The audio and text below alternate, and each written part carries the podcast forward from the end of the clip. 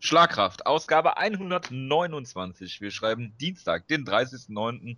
Sind in kleiner, nee, großer Runde zusammengekommen.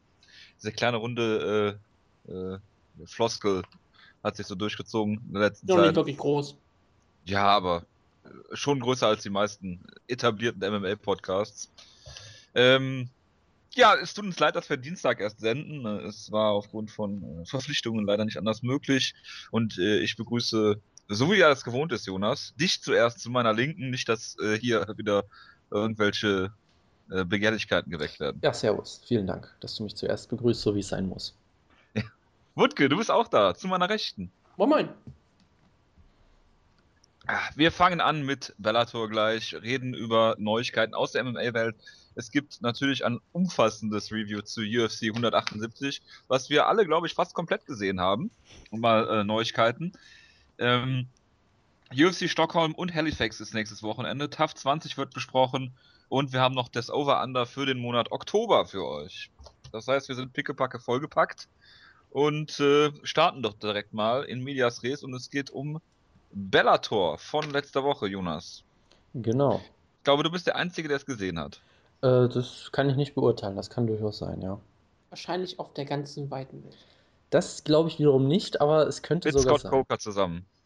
Soll ich direkt mal mit dem Lowlight anfangen der Show? Es ist nicht der Main Event, auch wenn das auch ein Lowlight war. Äh, der gute Ed Wild West wurde brutal ausgenockt Ich habe es von gelesen. Mike hab dann- Richmond. Es war auch ein sehr absurder K.O., weil er so weggelaufen ist, weil er halt seine Distanz haben Wie war denn wollte. der Kampf bis dahin? Äh, es war ganz interessant eigentlich, weil Mike Richmond ist halt äh, ein relativ aggressiver Boxer, der auch wirklich gutes Boxen hat und immer. Ja, aber nicht so wie zum Beispiel in äh, hier Ich- äh, ich- Meathead. Ich möchte übrigens anmerken, dass ich nicht derjenige bin, der diese Sprüche immer zurückbringt, sondern es immer Jojo ist. Ich wollte jetzt einfach ganz normal reden.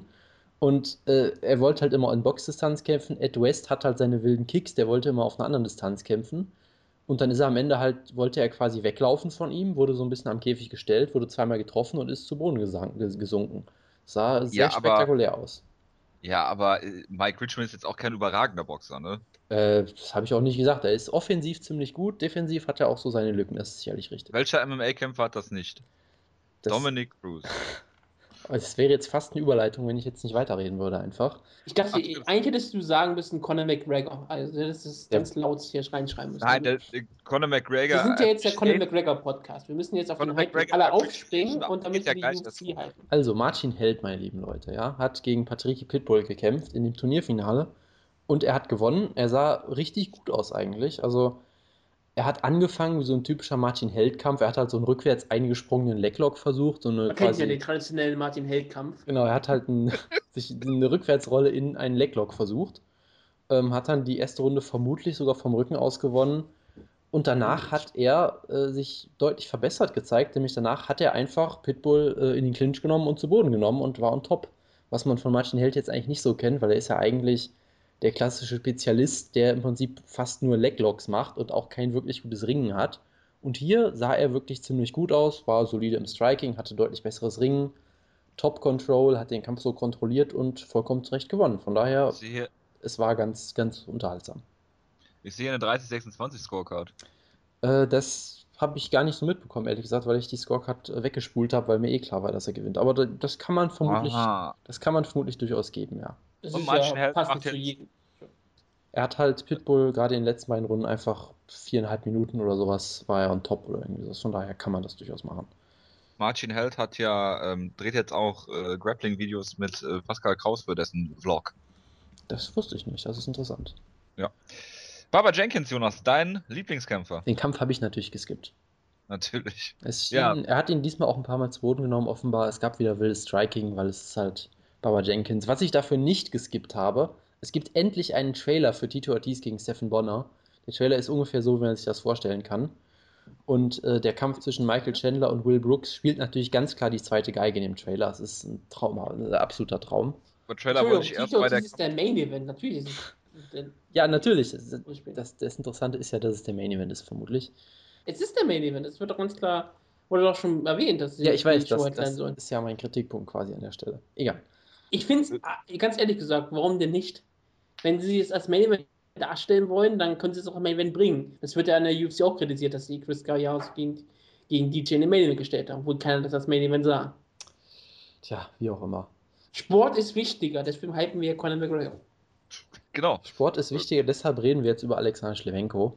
Ähm, Was ist denn da los, das, Jonas? das Hype-Video war schon wieder ganz lustig. Er hat wieder sein tolles gebrochenes Englisch gesprochen. Und zwar wirklich ausschließlich. Also er spricht überhaupt kein Russisch mehr, was glaube ich früher auch ein bisschen anders war noch. Hat er jetzt verlernt? Äh, das kann ich nicht beurteilen. Ähm, was ich interessant fand, sie haben halt die Niederlage gegen Tito nicht totgeschwiegen, sondern das ganze Video im Prinzip darüber, darum Vielleicht wollte sie Tito damit hypen. Ja, sie haben das ganze Video so aufgebaut, so er wird jetzt zurückkommen und es war, der war irgendwie nicht ganz drauf und bla, jetzt wird er alles wieder, ähm, alles wieder gut machen und weiß ich nicht was. Die haben natürlich Fedor eingebaut in dem Video, weil es Bellator ist. Dann wurden irgendwie ein Foto eingeblendet, wo sie zufällig nebeneinander stehen, vermutlich. Und da wurde dann gesagt, ja, Fedor hat mir sehr viel geholfen, jetzt mit dieser Niederlage umzugehen und weiß ich nicht was. Ähm, der Gegner hat dann gesagt, er wird der, er wird Bellator-Champion und danach wird er der Pound-for-Pound beste Kämpfer der Welt. Da sage ich auch, ja, viel Erfolg dabei bei Bellator. Und es war relativ lustig und der Kampf war dann auch relativ lustig, weil ähm, Brandon Halsey heißt der gute ja, hat Schlemenko in, innerhalb von 10 Sekunden zu Boden genommen. Schlemenko hat sich gedacht, ich bin Yolo Romero, ich stehe einfach wieder auf. Und Halsey hat sich gedacht, hey, danke, dass du mir deinen Rücken gibst. Ich gehe mal in, äh, in, in die Backmount, hat ihn ausgechoked. Schlemenko hat den Choke wieder nicht verteidigt. Hat natürlich wieder nicht getappt, wie in Tito, und ist wieder eingeschlafen in, ich glaube, es waren 35 Sekunden oder irgendwie Ja. sowas. Ähm, das war schon ziemlich, ziemlich schlecht. Also, was man fairerweise sagen muss, Halsey war, glaube ich, am, zum Zeitpunkt des Kampfes sogar der Favorit von den Wettquoten her. Also, der scheint sogar relativ gut zu sein, offenbar. Mir ist er irgendwie, an mir ist er irgendwie komplett vorbeigegangen, weil mich Bellator zuletzt überhaupt nicht gereizt hat, aber er ist scheinbar nicht Ja, schlecht. gut, er hat halt das Rhino besiegt, ne? Er ist scheinbar nicht schlecht, er ringt irgendwie seit er drei Jahre alt ist und er wird jetzt von manchen Leuten auch als Riesentalent bezeichnet. Kann ich noch nicht so viel zu sagen. Riesentalent mit 28 Jahren. Ja, gut, das ist halt, ne? Also, die eine Sache, die man halt sagen kann, es war natürlich sehr gut gemacht von ihm. Schlewenko hat das unfassbar schlecht gemacht, weil er einfach sofort seinen Rücken aufgegeben hat. Aber so einen Fehler musst du auch erstmal ausnutzen. Von daher, es war sicherlich von Halsey eine gute Leistung, von Schlemenko eine sehr, sehr schlechte. Und das ist jetzt zum zweiten Mal hintereinander im Prinzip genau das Gleiche bei ihm passiert. Äh, das ist schon sehr, sehr bitter. Aber was willst du denn machen, wenn du den Rücken aufgibst? Es kann doch eigentlich nur ein Rear Naked Choke folgen, Jonas. Das Problem ist ja, dass er den Rücken sofort aufgegeben hat. Ja, aber das muss er trotzdem verteidigen können dann. Ja, sicherlich. Und er hat dann auch irgendwie, irgendwie glaube ich, so ein bisschen äh, die, die Hände gar nicht am Kinn gehabt, sondern hat dann irgendwo an den Beinen rumgefummelt oder weiß ich nicht. Also es war einfach Und rundherum. mit Bodyshots eingedeckt wahrscheinlich. Ich hatte, glaube ich, einen Spin-Kick versucht aus der Backmount, genau. Nee, also es war wirklich schlecht gemacht von Schlemenko und du merkst halt, er kommt aus dem Kickboxen. Das Grappling war immer seine Schwäche. Und gegen Leute, die wirklich gute Grappler sind, äh, sieht er halt richtig schlecht aus, wenn die ihn zu Boden nehmen können. Tja. Gut, so ist das. Du Philipp, hast du meinst so? Jacare, Nee. Brandon Halsey, Tito Ortiz. Das ist genau alle, alle in einer Liga auf jeden Fall auch, ja. Genau. Und nein, die Prelims habe ich. man ja auch immer in einer Reihe, diese Leute. Genau. Die, die Prelims habe ich natürlich nicht gesehen. Okay, gut. Nächste Woche, also nächsten Freitag, Tag der Deutschen Einheit, kommt es zum Kampf Daniel Strauss gegen Justin Wilcox. Ja. Okay. Das ist Das war's. ein solider Kampf. Ja, aber Soccer Juice auf, der, auf den Prelims, das kann ja eigentlich nicht sein. Das ist äh, mysteriös, ja. Kendall Grove gegen Christian Pumbo Middleweight. Rob Emerson ist auf der Card, Caro Parisian, also es kann nur geil werden. Ich überlege gerade die Show zu gucken, wenn ich mir die so anschaue. 2014. Was? Es ist 2014. Ja. Ja. Ja. Und schau auf Richtig. diese Karte. Ja, ich meine, Joe, schau dir bitte die UFC, Kendall Grove. schau dir die UFC Heavyweight Rankings an ab Platz 3 oder so. Da sind auch nur die gleichen Leute wie 2007 da. Ja, muss ich mir Ja. mal angucken. Nee, ja, Tim Sylvia fehlt. Das stimmt, ja, der, der wird schwer vermisst. Ja, im wahrsten Sinne des Wortes, ne? Oh. Gut, machen wir mal weiter. Ja, Jonas, das ist jetzt eine, also es muss, das ist ein Witz auf deinem Niveau. Ist dir mittlerweile ein Jessica Penne-Witz eingefallen? Nee, leider nicht, du. Ich hab's aufgegeben. Oh Gott. Kannst du noch bis Ende der Show warten. Ich, ich werde nochmal überlegen, ja. Neuigkeiten. Ähm, fangen wir mal an mit den äh, mit der Payroll von UFC 107, äh, 178. Das hat der Oh. Jonas sich ganz, ganz besonders gewünscht, dass wir darüber reden. Bitte nicht. Wieso nicht? Ach Gott, ich habe keinen Bock, diese Diskussion schon wieder zu haben. Aber bitte erzähl. Wir aber. Warum verdient Cat Zingano 9000 Dollar? Plus 9000 Dollar Winning Weil sie Bonus. einen Vertrag unterschrieben hat, wo drauf steht, dass sie 9000 Dollar pro Kampf bekommt und 9000 Dollar pro Sieg. Das ist Das die, ist die, die eine Möglichkeit, ja. Das ist sogar sehr wahrscheinlich, warum- dass es sowas. War, Conor McGregor hat einen UFC-Kampf mehr? Oder zwei? Ne, Zwei. zwei. Zwei. Zwei. Und verdient 75, 75. Weil er einen neuen Vertrag unterschrieben hat vor den, Ja, ja. diesen, diesen Kampf. Ja, mag sein. Aber ist das, ist das fair?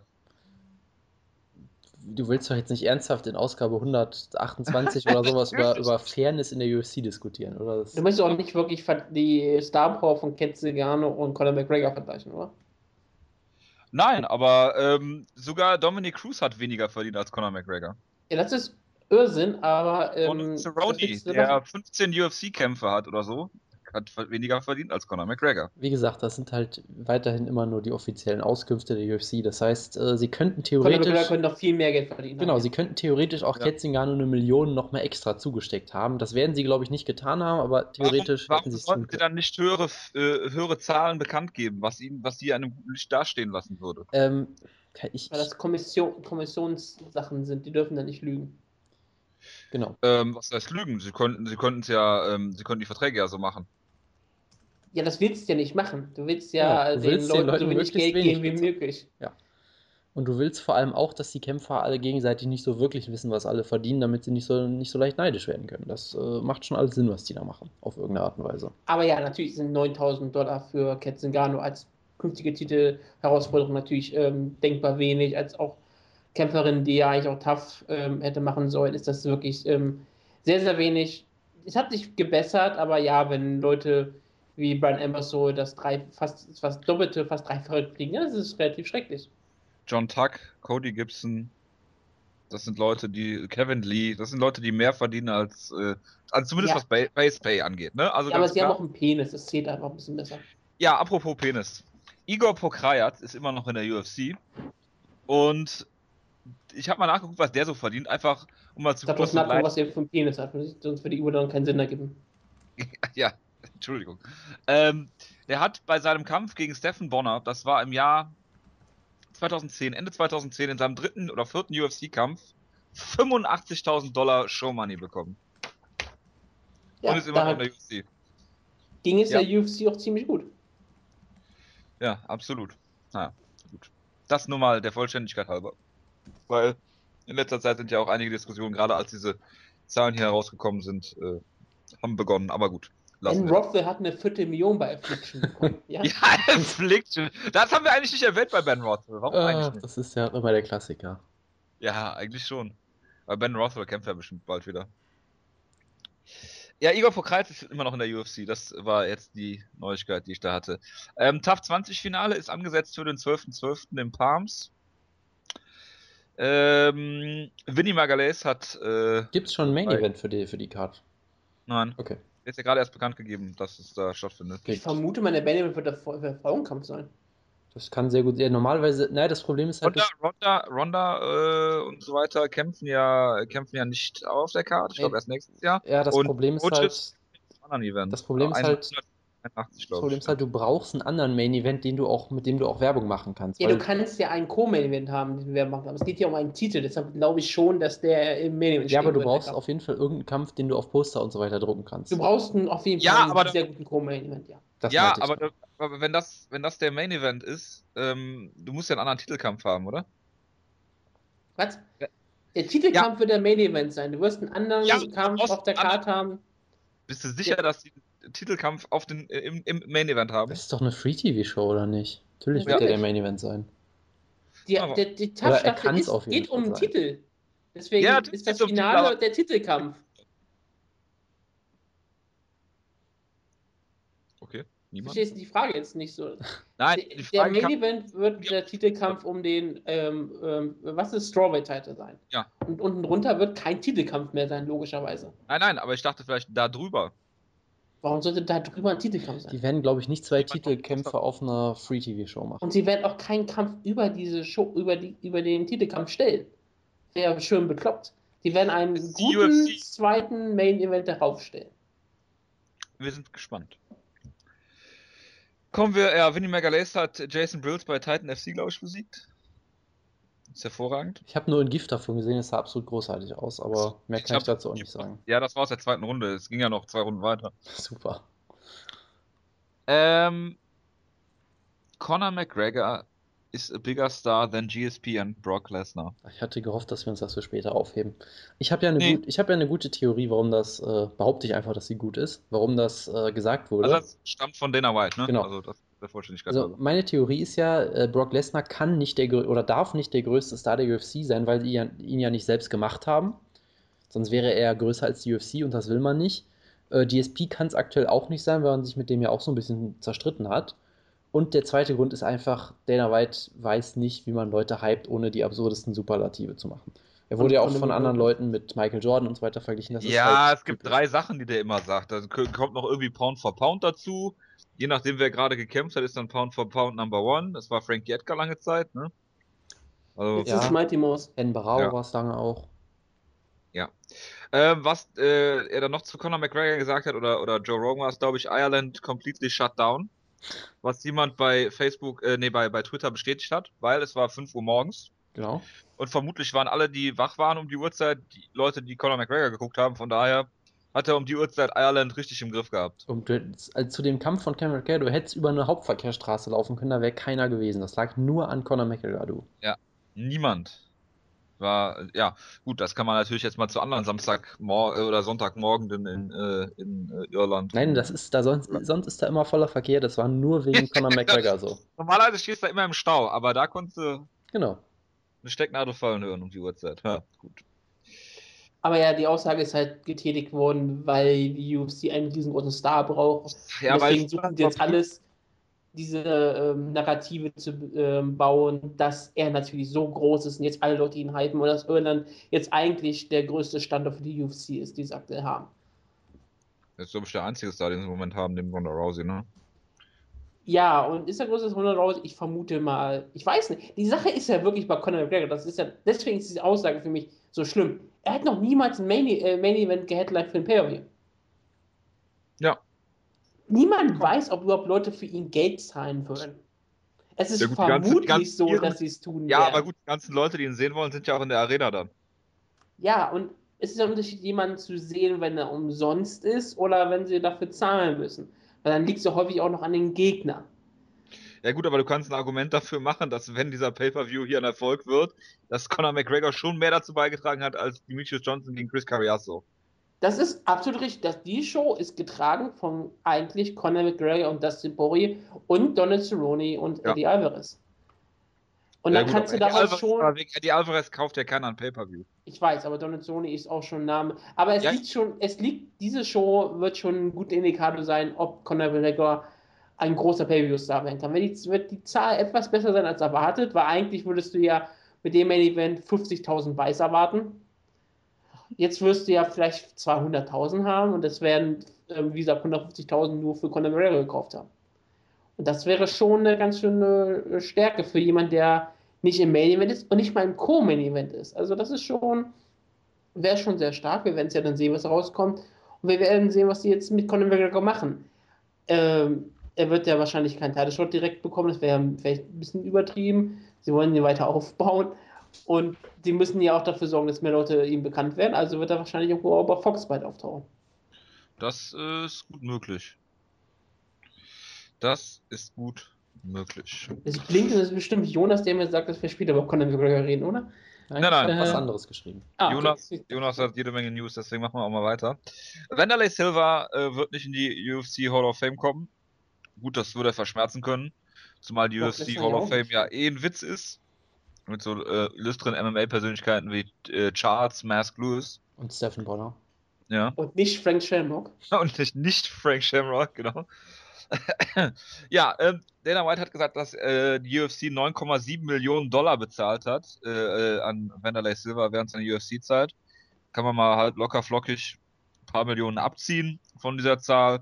Das, das ist übrigens ein guter Punkt nochmal, äh, um das zu illustrieren, was ich eben sagen wollte. Wenn du die ganzen öffentlich bekannten äh, Boni und Basiszahlungen aufaddierst, kommst du, glaube ich, auf ungefähr 2 Millionen. Das heißt, da kann man sich halt auch überlegen. Also es kann natürlich sein, dass die Nummer Die nicht Zahl stimmt. ist sowieso gelogen. Punkt. Das, man kann es halt nicht nachprüfen, das ist halt die Sache. Ne? Die Zahl ist nicht korrekt. Punkt. Gut, wenn du Es das ist mir sagst. egal, was du jetzt behauptest. Die Ich- Zahl ist nicht korrekt. Ich habe gesagt, man kann es halt nicht nachprüfen. Das ist äh, sicherlich Ja, aber die richtig. Zahl ist nicht korrekt, so. Weil es Dana White sagt. Gut. Ähm, selbst wenn du da jetzt von 6 Millionen ausgehst, dann hätte er für 12 UFC-Kämpfe für jeden 500.000 Dollar bekommen, was ich extrem viel finde. Ähm, interessant finde ich, er hat einen Kampfrekord in der UFC von 5 und 7. Wenn du seine UFC, wenn du seinen UFC-Kampfrekord rausrechnest aus seinem Gesamtkampfrekord, ähm, steht er bei 30, 5, 1 und 1. Das finde ich hervorragend. So. Irgendjemand, der was dazu sagen will? Findet jemand auch, dass äh, Wanderlei Silver von der UFC un ungerecht behandelt wurde?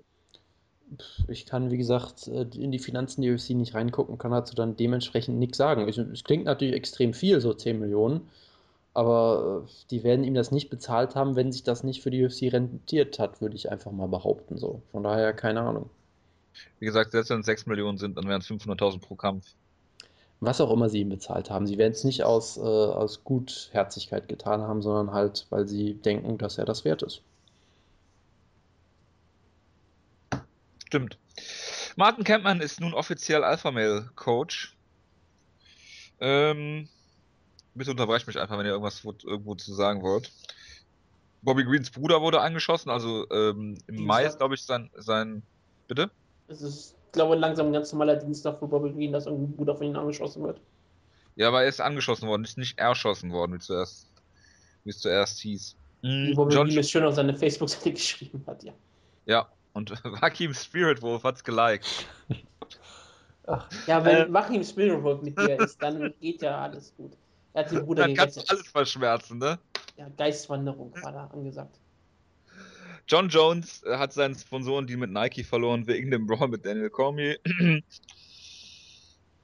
äh, World Series of Fighting will ein Pay-Per-View veranstalten und den Umsatz mit den Kämpfern teilen. Genau, und zwar genau zu 50-50 war es, glaube ich, ne? Was ich interessant finde, weil die, je nachdem, wie schlecht sich der Pay-Per-View verkauft.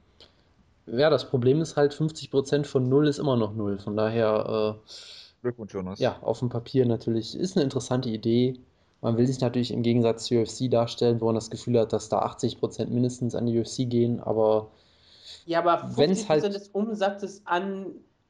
Was, erstmal, was die Liga von den Pay-Per-View-Providern bekommt, ne, bestimmt. Das teilen sie durch 50 also 50-50. Ne? Keine Ahnung. Das ist also Reven keine also, so große Summe. Das also, ist das Problem, ja. Ich weiß nicht mehr, was damit gemeint ist. Also Revenue heißt im normalen amerikanischen Sprachgebrauch Umsatz. Ja, aber äh, den Umsatz, den die Liga macht und nicht, was allgemein umgesetzt wird. Ja, ja, aber Umsatz ist immer noch nicht Gewinn. Das heißt, sie werden, sie werden sich ja nicht am Umsatz beteiligen, wenn, also irgendwie ist das sehr unverlust haben. Ja, das wäre also auch, wenn sie am Fluss bezahlen, geil, müssen nicht draufzahlen. Genau. Alle Kämpfer kriegen Schuldschein in die Hand gedrückt. Ja, ist okay. Ähm, Cyborg, äh, Frau Justino, wird zurückkehren im Dezember und dann ihr Bantamweight-Debüt feiern. Und wie Dave Meltzer ganz genau erklärt hat, wenn ähm, sie gewinnt und ähm, Ronda Rousey gegen Kat Zigano gewinnt, dann gibt es einen Title-Shot in der UFC. Dann gibt es den ja, Kampf in der UFC im Sommer. Zu 100 Prozent. Ja. Das ist schon in Stein gemeißelt. Das war zu erwarten. Ja. Das, das ist, jetzt UFC kann das UFC macht sowas aktuell noch nicht offiziell. Sie hat ja auch offiziell noch keinen UFC-Vertrag. Sie muss Gewicht machen und sie muss gewinnen. Wie, wie sie gewinnt, ist egal, solange sie gewinnt. Und wie sie äh, Gewicht macht, ist auch egal. Wie sie Gewicht macht, auch egal, solange nur, dass sie gewinnt und danach nicht auf den Drogentest fällt. Wenn das alles durch, wenn alles durch ist, kriegt sie einen UFC-Vertrag und es gibt den Kampf gegen Ronda Rousey. Weil keiner erwartet, dass Kenzie Garner sowieso den Kampf gewinnt, deswegen ist es egal. Ja. Und UFC braucht das aktuell ganz, ganz dringend, weil ähm, es wird nie zu ähm, Ronda Rousey und Gina Carano kommen. Ich, ich finde es so hervorragend, wenn Kenzie Garner gewinnen würde. Ich, ich, das nur mal nebenbei. Ich könnte jetzt zwei tolle Überleitungen machen. Äh, zum einen ja, bei, Invicta, bei Invicta wird Mizuki Inoue äh, auch antreten. Das müsste die gleiche Show sein die ja erst 19 ist, glaube ich, noch unfassbar jung, auch schon Beck Rawlings besiegt hat, also von vielen auch schon als Top-10-Kämpferin gesehen wird. Sie möchte, sie wollte aber scheinbar extra nochmal zu Invicta, weil sie irgendwie nochmal einen Titel außerhalb der UFC gewinnen will oder irgendwie sowas. Und sie ist auch 19. Genau, sie ist 19, sie hat alle Zeit der Welt. Zu Ultimate Fighter hätte sie eh nicht gedurft, weil sie zu jung ist, um sich besaufen zu können und weil sie kein Englisch kann, würde ich mal vermuten. Und weil in Amerika es dann bestimmt Probleme gibt, wenn man sie fast nackt zeigt, dann sind Leute durchdrehen. Genau. Wenn ähm, sie alt genug für sowas ist. aber egal. Genau, das war ja auch der Grund für Paige Van Zandt, dass die nicht, äh, die hätten die garantiert sehr gerne in das Haus gesteckt, weil sie ja auch äh, Octagon Girl nebenbei auch nochmal ist und weiß ich Model und weiß ich nicht was. Aber die war zu jung und sie haben gesagt, wir wollen, dass sie sich alle besaufen, deshalb kann die nicht mit ins Haus. Und Ähm, die ganze Zeit über Sex reden. die hat auch jetzt einen Kampf gekriegt für die UFC. Die hatte auch irgendwelche Verletzungsprobleme. Die kämpft jetzt auch irgendwann gegen irgendwen. Das weiß ich jetzt aber nicht. Äh, und die zweite Überleitung habe ich jetzt vergessen. Ach ja, genau. Dana White hat ja auch gesagt, Gina Carano ist, Zitat, the hardest human being we've ever dealt with. Was er, glaube ich, so alle zwei Wochen über irgendwen anders sagt, aber es ist äh, wunderbar. Okay. Dann äh, One veranstaltet Ende November ein Event in Peking. Ich glaube, das ist die erste China-Show von einer relativ großen Promotion. Und da, damit haben sie es geschafft, vor der UFC in China zu sein, weil Macau ist ja nicht China, wie wir alle wissen. Auch wenn die UFC das felsenfest behauptet. Tja. Bitte. Ja, ich habe da Was hast du noch für News? Äh, ich habe noch, bist du jetzt schon durch oder wie? Ja, ich habe da noch Kampfankündigung. Äh, was habe ich denn? Was habe ich Ich denn? finde, Was? das reicht auch.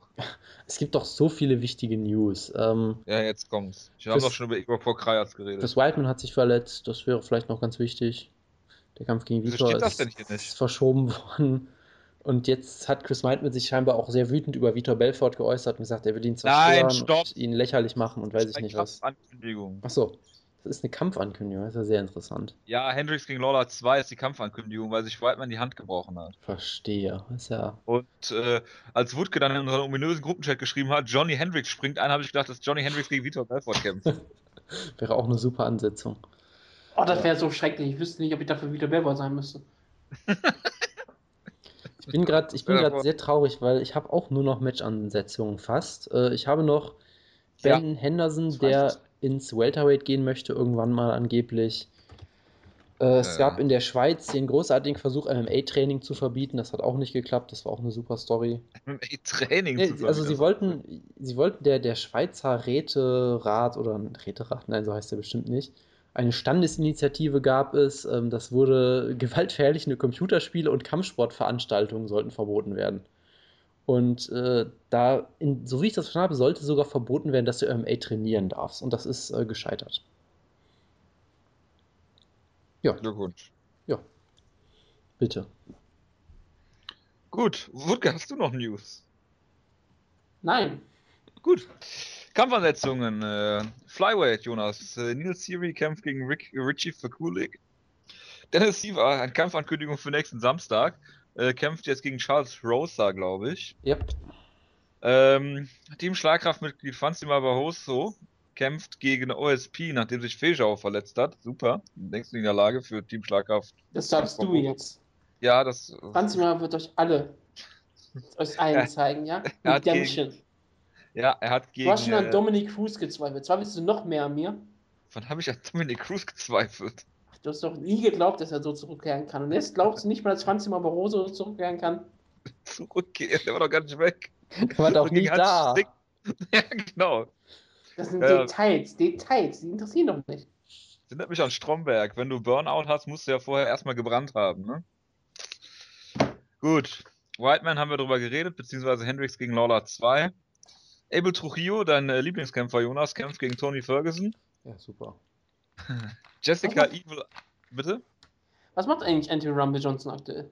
Äh, nichts, er ist Sitzt, suspendiert. sitzt, sitzt auf einem suspendierten Vertrag.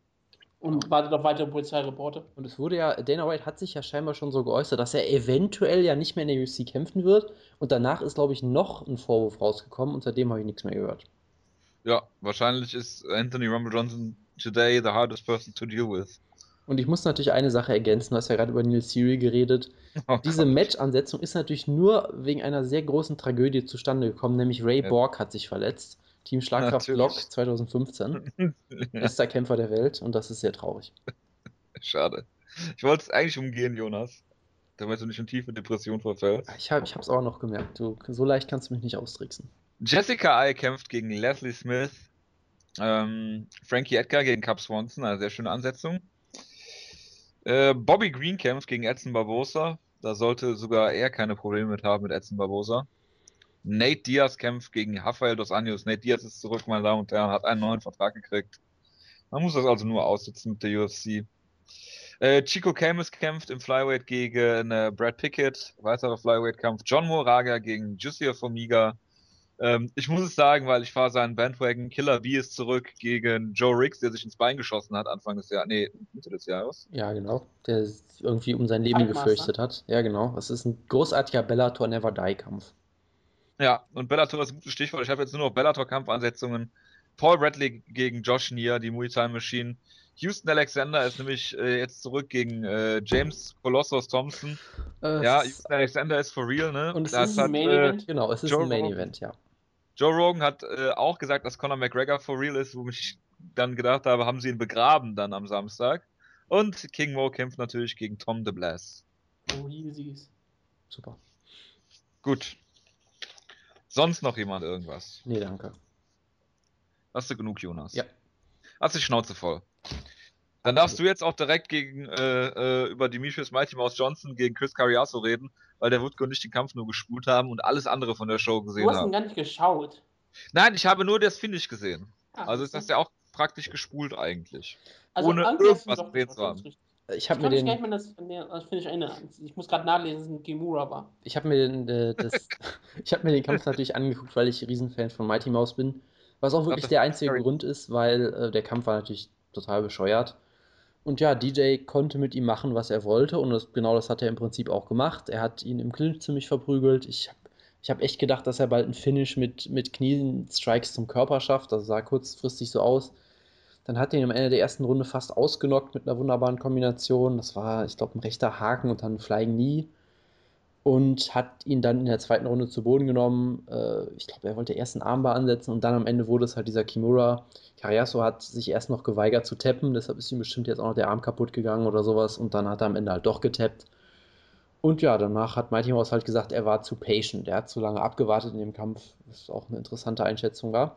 Und ich habe den Kampf, glaube ich, komplett richtig gecallt mit Submission Runde 2. Also ich sag mal, Mighty Mouse hat das Beste draus gemacht, im Prinzip, weil aus dem Kampf konntest du halt im Prinzip nichts machen und der konnte hier wie, wie TJ Dillashaw gegen Joe Soto konnte er eigentlich fast nur verlieren, wenn er jetzt irgendwie ihn nicht sofort äh, umholzt.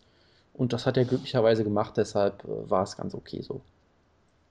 Wenn Jonas schon so Worte wie umholzen in den Mund nimmt. Tja. Hervorragend.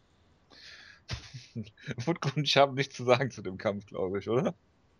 Das gibt es auch wirklich zu sagen. Es war niemand mehr in der Halle, also kann man die auch nicht fragen. so richtig. Scheinbar sind auch die, ist auch ein Großteil der irischen Fans schon im Co-Main weggegangen. Ja, ist doch sehr gut.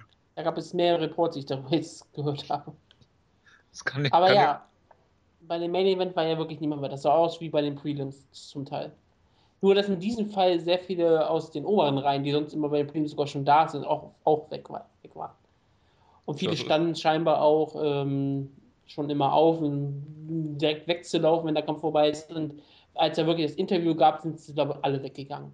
Und das war ja sehr schön, weil Johnson sich ja sogar für die Fans, gerade für die irischen Fans bedankt, die alle nicht mehr da waren. Ja, schade. Gut. Das ist ein sympathisches äh, Kerlchen, aber er hat halt keine ähm, Ausstrahlung und hat auch jetzt nicht gerade so er hat eigentlich einen Kampfstil, der eigentlich nicht, der eigentlich ganz in Ordnung ist, auch für den normalen Fan, aber er hat halt wirklich nichts, was ihn auseinandersetzt von der anderen. Er ist halt eine lang, langweilige Person mit einer großen Sponsorship, weil er aus Washington ist. Ja, für eine Spielekonsole, das passt ja auch noch gut ins Bild. Microsoft weil, in dem Sinne, ja genau. Ja, ja nicht wegen Microsoft, sondern wegen Spielekonsole halt. Ich meine, ähm, ich glaube, bei einem UFC Embedded Video hat sich auch das Cowboy Cerrone irgendwie lustig gemacht, weil er da stand mit seinem Budweiser Shirt und äh, Mighty Mouse mit seinem Xbox Shirt und dann meinte, meinte Cowboy, äh, zeigt so auf Budweiser und sagt, ja, das, sind, das ist hier das Spielzeug für die großen Jungs und das ist das Spielzeug für die kleinen Jungs. Und da hat auch Mighty Mouse so ein bisschen verschmitzt aus der Wäsche geguckt, aber so ist es ja einfach. Also hat schon wieder gezeigt, was für ein Idiot er eigentlich ist. Ja, so Lass ihn doch. Ja. Er gewinnt auch Kämpfe. Gibt es, gibt, der Erfolg gibt ihm recht. Ja, und Johnson gewinnt auch Kämpfe, das ist richtig. Wer ist denn, wer ist denn äh, jetzt äh, potenziell überhaupt noch Herausforderer? Äh, Ian McCall wird da äh, immer wieder genannt oder John Also Dotton? mit Chris Carriazo ist potenziell jeder Flyweight unter UFC-Vertrag ein Herausforderer. Ja.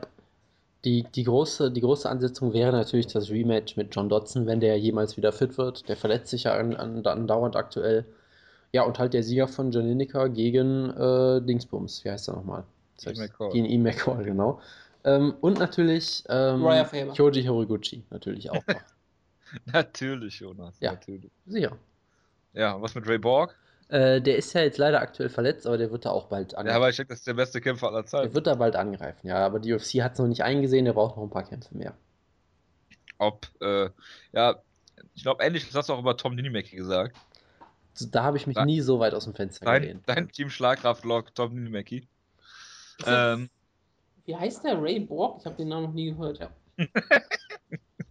äh, ist das sowas wie dein Conor McGregor, der auch von manchen Leuten lange Zeit gehypt wurde? Äh, Oder ist das aus Witz? Ich weiß es jetzt gesehen, es, Dein ist, Max ist, Blanco. äh, es ist so weil ich 60, den Namen noch nie gehört habe. es ist so 60-40. Ich finde, ich habe seinen Kampf, den er bisher hatte, fand ich großartig und Wie wird er denn geschrieben? seitdem hype ich ihn so ein bisschen. Ja, wie wie, die, wie die Borg halt. Okay. Das ist bestimmt wieder ein kanadischer Eishockey-Torwart. Borg. Nee, Es gab, es gab ein ähm, Baseballspiel, den habe ich gefunden, deswegen war ich ganz überrascht. Okay. Gut, machen wir mal weiter mit dem Common-Event. Das interessiert, glaube ich, die Leute auch Ach, das ist weiter. der Tass Mexican David, den hast du irgendwann mal hier erwähnt. Jetzt, jetzt sehe ich's. Okay. Ja. Ähm, Cowboy Cerrone, der ist der Kämpfer mit dem äh, Smiley auf dem Cyborg. Hat gewonnen gegen Eddie Alvarez. Und in der ersten Runde ist das eingetreten, was wir eigentlich letzte Woche schon so besprochen hatten, dass du mit gutem Boxen durchaus ähm, Cowboy Cerrone ähm, gefährlich werden kannst. Was dann auch eine der Szenen in der, in der ersten Runde, die mir jetzt noch so in Erinnerung geblieben ist, war, ähm, ist, dass es so einen Tie Clinch gab oder so ein, so ein Single Plum, Tie Plum, wie auch immer. Ähm, und eigentlich kommt Donald Cerrone aus dem Thai-Boxen und sollte sich da nicht so von Eddie Alvarez verprügeln lassen. Ich weiß nicht, ob er da versucht hat, ihn festzuhalten und da Knie zu zeigen. Ist aber irgendwie ziemlich in die Hose gegangen für Cowboy und hat die erste Runde deutlich verloren gegen Eddie Alvarez, den auch immer wieder am, am Käfig stellen konnte, ihn da dagegen gedrückt hat und äh, sah eigentlich gut aus für Eddie Alvarez, aber in der zweiten, dritten Runde, ich meine, Cowboy Cerrone, sowohl ähm, Cowboy als auch Eddie, äh, Eddie Alvarez sind, wie wir letzte Woche schon besprochen haben, dafür bekannt, äh, sehr, sehr ähm, schleppend eigentlich in den Kampf zu kommen. Und das hat Cowboy mal wieder unter Beweis gestellt. In der zweiten, dritten Runde hat er aber immer, wieder die Distanz gefunden, seine, seine Kickboxing-Distanz. Äh, immer wieder schöne Leg-Kicks gezeigt. Joe Rogan wäre fast ausgerastet, als er äh, ähm, ihn fast stehen K.O. hatte mit seinem Leg-Kick K.O. Äh, fast. Äh, und ihn dann zu Boden genommen hat, was äh, Cowboy, glaube ich, im äh, Interview danach dann als Müdigkeit, äh, aus Müdigkeit gemacht hat oder wie auch immer.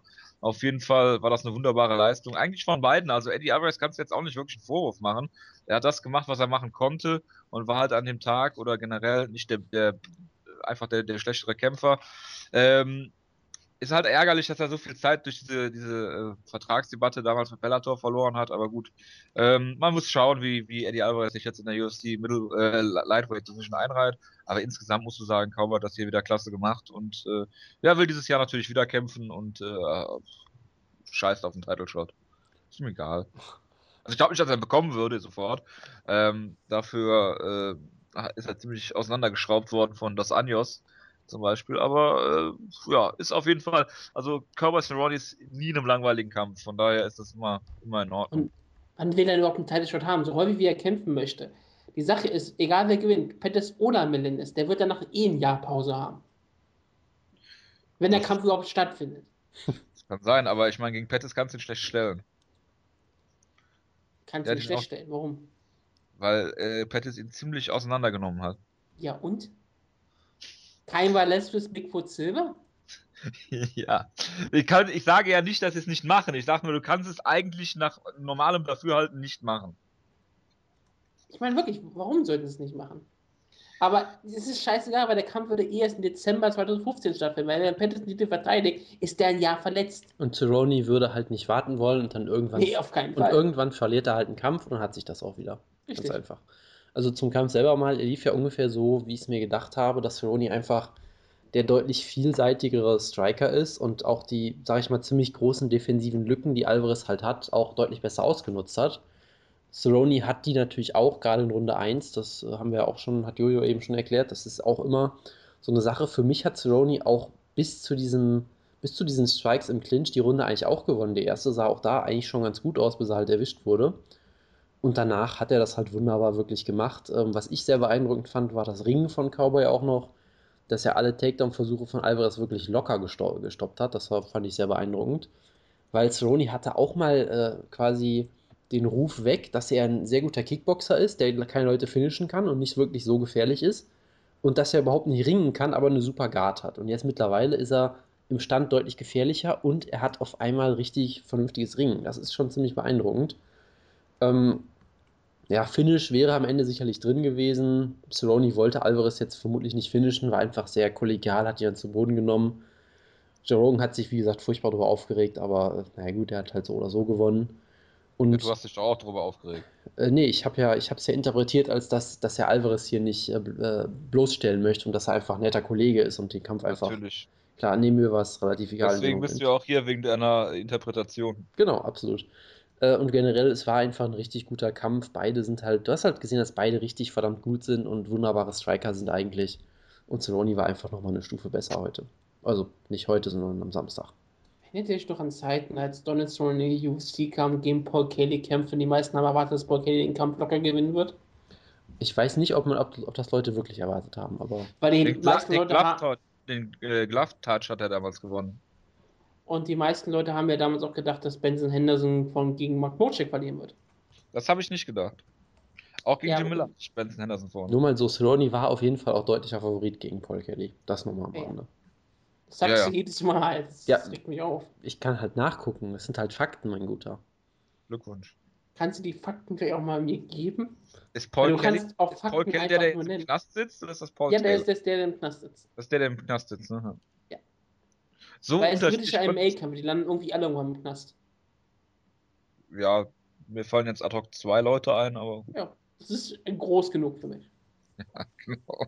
Machen ja nur vier Leute MMA in, in äh, England. Alle anderen sind Iren. Und auch offiziell sind das, die kämpfen halt unter falschen Namen für Britannien. Commonwealth of Ireland. Richtig. Gut. Jonas postet die Quoten. Das ist hervorragend. Ähm, das ist Benson Henderson, das ist ja was ganz anderes. Gut, machen wir. Nee, äh, Moment, stopp. Gegen wen sollen wir denn jetzt Eddie Alvarez und Donald Cerrone stellen? Jonas ist ja Gegner. Cerrone natürlich gegen Nomagomedov, der Kampf, der ja schon lange gefordert wird. Wenn der mal wieder fit wird demnächst, das wäre wunderbar. Und das wäre auf jeden Fall lustig, äh, ja. ja. Alvarez, den kannst du halt gegen jeden stellen. Du kannst ihn gegen TJ Grant stellen, falls der mal wieder fit wird. Du kannst ihn ja, was gegen. Ist überhaupt TJ Grant? Ich dachte, der sollte in Halifax kämpfen. Keine Ahnung, du kannst ihn gegen Bobby Green stellen, du kannst ihn gegen. Bobby Green hat ja erstmal einen Kampf. Es stimmt, der hat einen Kampf. Ich fände es ganz lustig, wenn die Alvarez jetzt entlassen würden. Pass auf, ich hab's. Ich hab's, ich hab's Eddie Alvarez gegen Miles Jury. So. Das wäre aber hart. Harter Tobak. Ja, sicherlich, aber es ist UFC, da kämpfst du halt gegen, gegen solche Leute. Michael ja, Johnson. Das ist Lightweight, da kämpfst du nur gegen solche Michael Leute. Johnson, Jim Miller, so, solche Leute Eddie, halt. Josh Johnson. Eddie Alvarez, Eddie Alvarez ist durch seine Niederlage vier Plätze nach oben gewandert. Ja, so gut. Ja. Er sah auch wirklich, er war ja wirklich niedrig gerankt, muss man sich einfach mal sagen. Vermutlich, Conor McGregor ist auf 5 jetzt. Vermutlich sind sehr viel, ist sehr vielen Leuten beim Gucken der Show aufgefallen, oh, den kann ich ja auch ranken. Und dann haben sie ihn schnell gerankt. Oh, Conor McGregor gegen Dennis Bermudez wäre ein geiler Kampf. Den würden sie nie machen. Das wird nie im Leben passieren, aber es. Natürlich, wir werden ihn auch nicht gegen Nick Lenz stellen. Nick Lenz, the, the Relentless One, hat ihn ja schon herausgefordert. Aber gut, ich werde ihn so lange schützen, wie es nur geht. Gut, kommen wir auch zu Conor McGregor, direkt. Gegen Dustin Poirier und da lasse ich den Wutke einfach mal seine Analyse hier äh, beginnen mit seiner Analyse. Bitte. Soll ich einen großen Kampf sagen? Das war eine, ich muss ja jetzt immer das sagen, was die UFC sagen möchte, denn das war Michael Jordan-esque, Musst du das? was hier Conor McGregor abgeliefert ja. hat. Er ist jetzt schon größer im Sport als alle anderen zusammengezogen. Nein, es war, äh, ich bin ja niemand, der äh, dagegen ist, wenn ich auf die Fresse bekomme. Und ich habe ich hab falsch gelegen. Äh, Conor McGregor hat seinen Hype erstmal untermauert. Er hat ihn vielleicht noch nicht 100% bestätigt. Aber er hat auf jeden Fall ganz klar gezeigt, dass er ein absoluter Topkämpfer ist, der mit Top gegen Topkämpfer gewinnen kann, sie in der ersten Runde ausnockt. Das ist beeindruckend, das ist sehr, sehr stark, hat eine super Leistung abgeliefert, hat ähm, den Kampf bestimmt im Sinne von, er hat wirklich das machen, er, er, hat den Kampf abgeliefert, den er abliefern wollte. Er hat dafür gesorgt, dass seine Treffer genau so landen, wie er wollte. Dustin Poirier kam nicht in den Kampf rein, ähm, war nie hatte nie eine echte, richtige Chance, hat ein paar Treffer auch mal gelandet, aber äh, die haben von McGregor nicht viel ausgemacht. McGregor traf härter, traf schneller, traf häufiger und hat hier eine wirklich perfekte Leistung geliefert, die ihm wirklich zu einem gewissen Star gemacht haben. Und die Reaktion war stark, seine Promo danach war stark. Er ist ein großartiger Heel in der Hinsicht und er ist genau das, was die UFC aktuell braucht. Die wollen ihren Floyd Mayweather haben. Ich finde das auch schon wieder sehr übertrieben. Gerade weil Floyd Mayweather natürlich unbesiegt. Conor McGregor hat zwar Niederlagen, auch wenn er sagt, dass er unbesiegt ist. Deswegen ist das ähm, zwar ein bisschen anders, aber ja, Conor McGregor hat hier überzeugt. Ich mag ihn immer noch absolut nicht, aber äh, das ist ja kein Problem. Er ist für mich auch so jemand, ähm, für mich persönlich ist er keiner, den ich jetzt unbedingt sehen möchte, dass er verprügelt wird. Er ist mir eigentlich in dem Sinne durch die ganzen Promos, die er aktuell abgeliefert hat und das ganze Chase-On-Programm mit den Titeln, die er auch noch rausholte, ist er für mich eigentlich langsam wirklich so ein bisschen egal. Aber solange die Leute damit ihren Spaß haben, ich hatte auch mal Spaß mit Chase ist das verständlich und wenn die Spaß haben wollen, sollen sie es tun. Ist gut für die UFC. Du hast gerade Chael Sonnen angesprochen und bei Bloody Elbow gab es, glaube ich, einen Artikel, ob Conor McGregor das ist, was Chael Sonnen immer sein wollte. Oder vorgab zu sein, irgendwie sowas. Ja, ja, genau. Ich habe den Artikel selbst nicht gelesen. Deshalb. Rassistisch? Ich habe nichts gehört von Conor McGregor in der Hinsicht. Ja, genau. Nein, es geht darum, dass er Trash talkt, aber ähm, seinen Worten halt auch Taten folgen lässt. Chesam hat seinen Worten Taten folgen lassen. Der einzige, den er verloren hat, war gegen Anderson Silva. Ja, das ist äh, soweit nicht korrekt, und, aber gut. Und Conor McGregor hat noch nicht gegen Jose Aldo gekämpft. Das wäre auch ein lustiges Match. Das würde ich mir sehr gerne angucken. Ja, das wird jetzt auch kommen. Jetzt, ja. Ja, sicher. Die werden, nee, die werden nicht, also, okay, eigentlich würde ich sagen, er hat noch nicht gegen äh, Chad Mendes gekämpft, Entschuldigung. Aber wenn er gegen Aldo kämpft, das. Gut, er könnte also, natürlich gegen Aldo kämpfen, wenn Aldo den Titel verloren hat, logischerweise. Dann. Sie werden ich, ihn zu, hm. der, zu der Show hinfliegen, wie er es schon angekündigt hat. Er wird dann im Publikum sitzen und dumm rumposen. In einer Maske. Und dann. genau, UFC lernt von Bellator. Das heißt, von, von Siegern zu lernen. Nee, und dann wird er halt vermutlich Aber noch. mit nacktem Oberkörper. Genau, dann wird er vermutlich noch, damit man dieses tolle Tattoo von ihm sehen kann, diesen Gorilla oder was auch immer das sein soll. Und dann wird er nach dem Kampf den Sieger des, des Kampfes konfrontieren und dann wird es den Kampf geben. Da bin ich mir ziemlich sicher. Ich dachte, sie stellen ihn noch gegen Clay Guida vorher oder so. Nee, nee, die, die stellen ihn, glaube ich, gegen gar keinen mehr. Was relativ schrecklich ist, war, glaube ich, Swanson, Frank Ecker, Ricardo Lamas. Lamas natürlich nicht an Titel. Lamas würde, ich glaube, gegen Lamas würde er noch gewinnen, aber gegen alle anderen. Also ähm, gegen Mendes und gegen Edgar, die würden einfach pausenlos zu Boden nehmen, glaube ich. Ja, und das, das Brutale an dieser Liste ist ja eigentlich auch, dass du, ich, ich sehe Dennis Bermudes aktuell auch als besseren Title-Herausforderer von, vom Gewinnen her, aber er ist unter Conor McGregor gerankt. Ich glaube, er hat sieben Siege in Serie, ne? Ja, gut. Manche der Siege sind jetzt auch nicht so toll, also allein die. Aber wenn er jetzt die, die nächsten Zahl, Tag ne? gewinnt, ja? Ja, aber da kann Dennis Bermudes ja nichts für. Nee, klar, aber ich, sicherlich hat er es vermutlich mehr verdient als McGregor, aber natürlich wird er den Title-Shot nicht kriegen. Und natürlich wird man nicht McGregor gegen ihn stellen. Du wirst McGregor jetzt von jedem Ringer fernhalten, das ist auch vollkommen klar. Ich weiß gar nicht, ob er. kämpft auch nicht gegen Frankie Edgar, wenn Edgar gewinnt? Ja, weil Edgar gegen Swanson kämpft, klar. Also. Ja, wenn Edgar gewinnt, habe ich gesagt. Das Ding ist ja, ich sage ja noch nicht mal, dass McGregor gegen die keine Chance hätte. Sie wollen einfach das Risiko nicht eingehen, was ich aus Promoter-Sicht auch vollkommen verstehen kann. So, weil Conor McGregor ist aktuell heiß und dann wollen sie nicht riskieren, dass er gegen äh, Dennis Bermudez verliert, der keinen interessiert. Oder Nick Lenz am schlimmsten noch. Das werden sie natürlich nicht machen. Deshalb, das ist vollkommen transparent, aber auch vollkommen logisch aus deren Sicht. Werden sie ihn gegen den Crusher Kawajiri? Das macht auch natürlich Warum absolut würdest du ihn gegen den Crusher Kawajiri? Sie stellen ihn gegen gar keinen mehr, das ist doch ganz klar.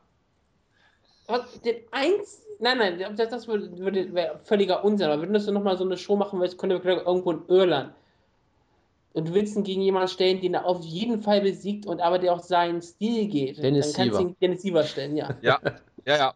Oder Jeremy Stevens. Der hat jetzt, glaube ich, auch gerade schon wieder einen Kampf gekriegt. Glaube aber ich meinte gerade, wenn du irgendwie nochmal Conor McGregor auf einer Fox-Show haben möchtest, dann kannst du ihn gegen Dennis Siever stellen. Ja, Siever stellt, glaube ich, keine so große Gefahr dar. Nee, aber er ist, auch, ist nämlich auch Karatekämpfer und dann kriegt Joe Rogan wieder Machida-Allergie oder sowas. Tja die Sache ist halt, du willst halt jemanden gegen Conor McGregor nun stellen, der in allen Belangen, auf jeden Fall in dem Belang, wo Conor McGregor ist, ist, also Striking, schlechter da ist und auch alle anderen Belangen nicht, nicht besser sein kann. Der ihn auch nicht zu Boot nehmen kann, unter keinen ja. Umständen. Und wir wissen, sogar... gut, wir wissen ja nicht mal, wie gut äh, Conor McGregor am Boden ist. Das ist es ja gerade. Ne? Und wir wissen ja, ja auch noch nicht, wie so eine Take-to-Defense ist. Das glaube ich niemand ja, aber Puri, Puri hat es ja auch nicht versucht. Nö. Hatte nicht. Nö, was, natürlich schade, was, natürlich schade um einen Anaconda-Choke ist. Ne? Ich, ja. ich habe auch gesagt, dass er zu Boden geschlagen wird. Und dann Ach so, natürlich. und dann aus einem Sprawl, nachdem er zu Boden geschlagen wird. ja, stimmt. Das war die Sprawl-Geschichte. Genau.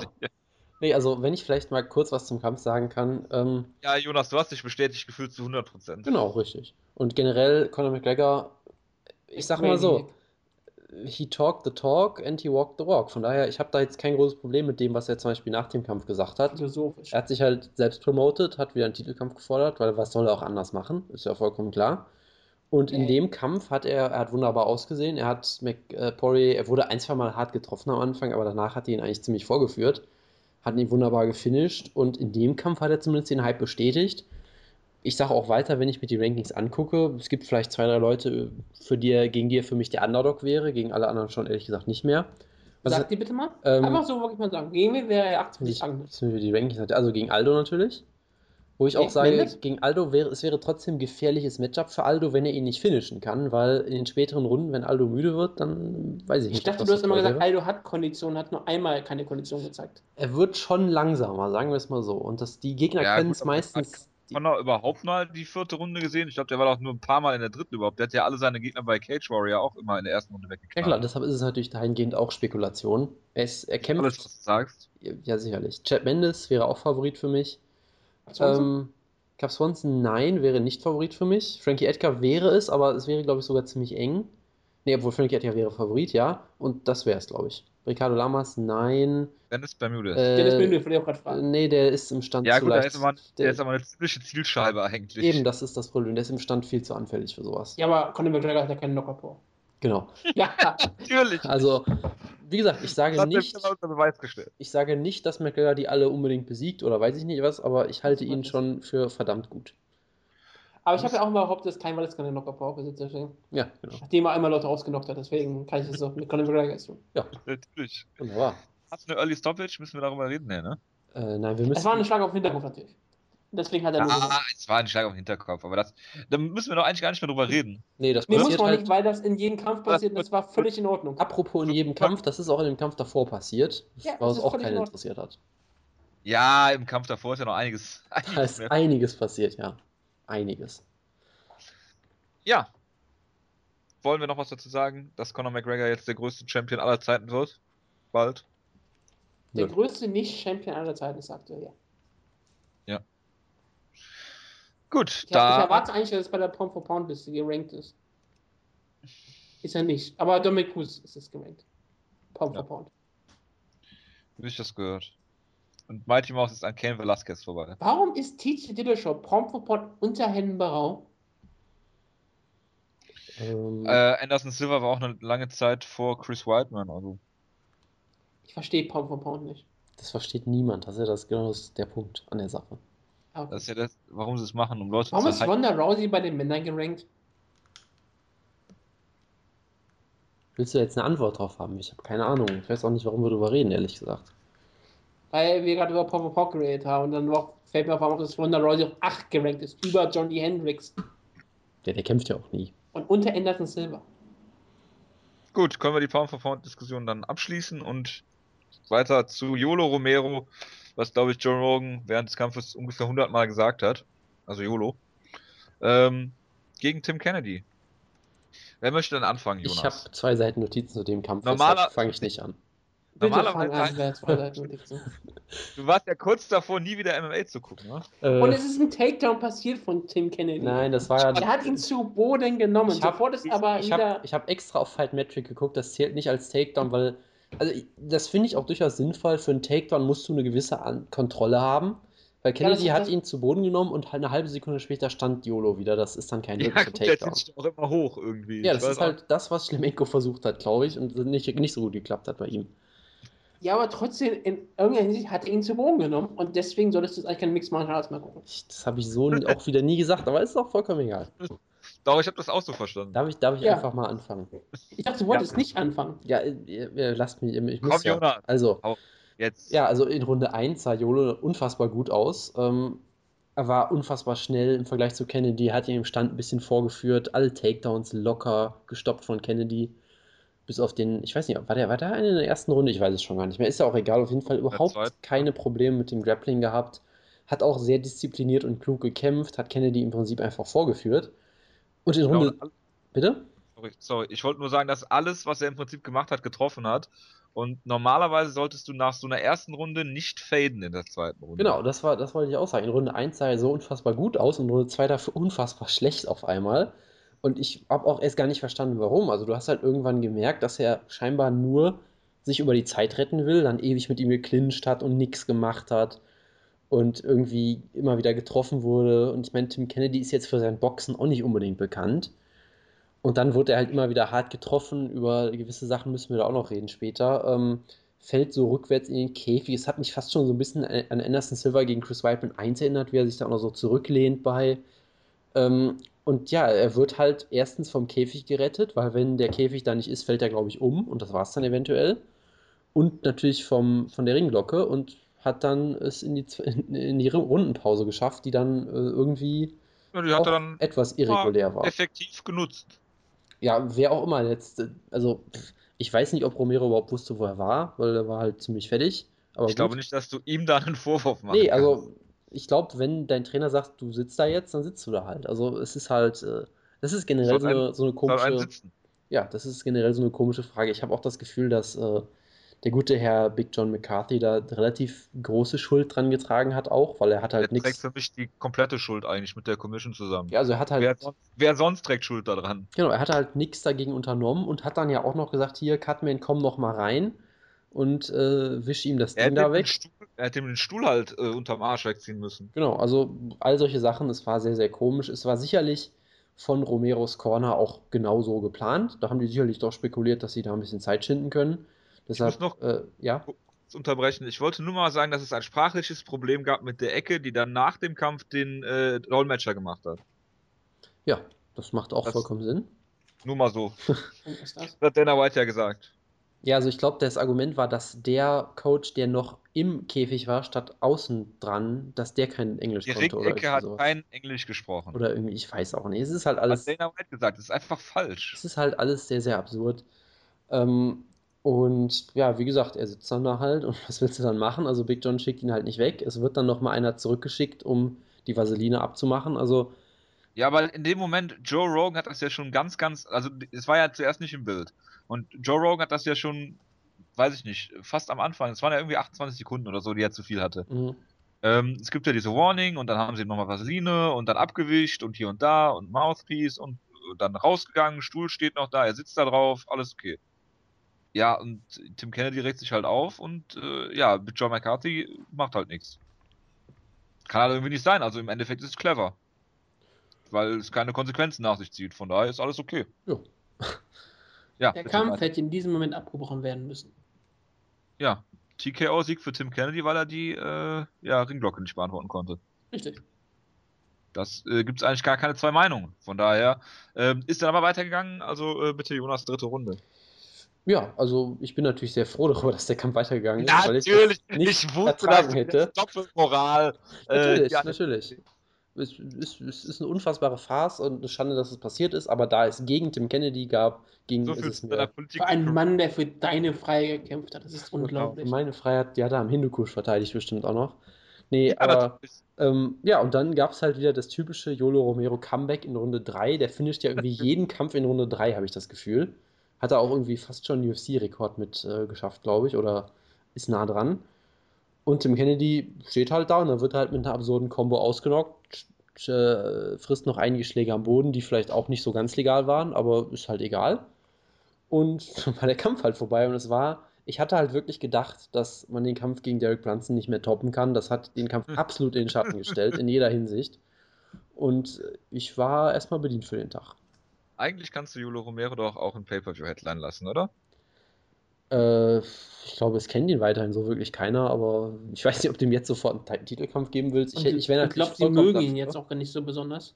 Ja, sie haben ihn doch verteidigt. Dana White hat doch gesagt, das war die Schuld der UFC. Ich meine die Fans. Achso, ja, die erinnern sich an sowas nicht. Das war doch das Tolle in der ähm. Promo schon, wo sie ihn alle ausgebuht haben und er dann anfängt mit Ich liebe euch, Amerika. Und du alle gemerkt hast so, die wollen ihn eigentlich weiter ausbuhen, aber er hat gesagt, er mag Amerika, da muss ich ja schon irgendwie applaudieren. Er mag Gott.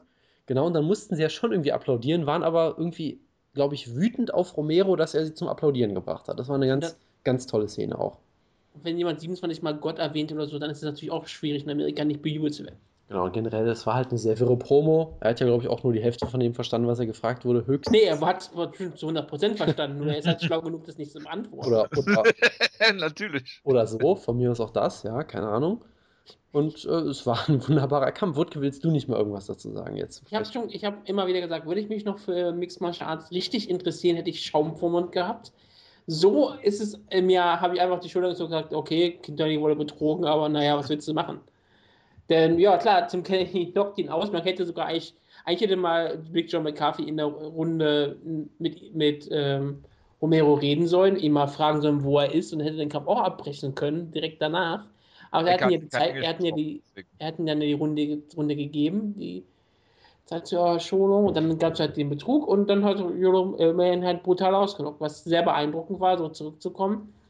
Tim Kennedy war sehr überrascht, hat natürlich darauf sich, sich vorbereitet, dass er, er hat gedacht, er kämpft gegen eine Leiche und auf einmal hat die Leiche zurückgeschlagen. Das ist relativ tragisch, aber naja, was willst du tun? Ja, machst du nichts. Jonas hat schon sehr viel darüber erzählt. Jonas trinkt gerade was. Was ich natürlich sehr lustig fand, war natürlich auch wieder, dass Juan Pablo Hernandez natürlich lieber in Deutschland war und sich Boxen anschaute. Er ist ja, der gut, beste er hat vielleicht, vielleicht nachgeguckt. War ja auch Arthur Abraham, von daher. Kann man verstehen. Ich würde auch eher Arthur Abraham gucken als Jolo Romero aktuell. ja, natürlich, natürlich. Aber er hat hier ein Germany äh, oder ein German T-Shirt an bei den Hermann Wayans. In den Nationalfarben Weiß, Rot, Gold. ja, genau, die berühmten Nationalfarben Deutschlands. Ähm, ja, Jolo Romero ist natürlich jetzt äh, in den Rankings auch wieder auf Platz 6 geklettert. Und wir müssen natürlich, noch, wir müssen natürlich noch über eine Sache reden dass Tim Kennedy es natürlich auch nicht besser verdient hat, weil er bei der bei diesen großen ja, Uppercuts, ja. äh, mit denen er Romero gerockt hat, ihm ja an, an, dem Handschuh festgehalten hat. Und Romero deswegen halt nicht wirklich weglaufen konnte und sich auch nicht wegducken konnte. Deshalb ist es natürlich alles ja. Tim Kennedys Schuld. das meine ich, gesehen, das meine ich vollkommen ernst. Nein, nein, äh, führt gerade auf Schalke. Achso. Ach so. Ja, Glückwunsch an Maribor. Ähm, und schöne Grüße an Strigger. Und Bengalis. Ich weiß gar nicht, wer jetzt überhaupt keinen Kampf hat. Also, wieso hat keinen Kampf? Jacare hat. Ja, klar. Aber ähm, hat Jacare einen Kampf? Nee, noch nicht, ne? Der muss auf jeden Fall noch einen kriegen, wurde gesagt, ne? Deshalb. Ja, ja, aber das ist schon ein bisschen krass, ne? Jacare gegen YOLO, aber kann man eigentlich machen, ne? Ich weiß nicht, ob hat Luke Rockhold einen Kampf? Also, also ja, gegen Bisping.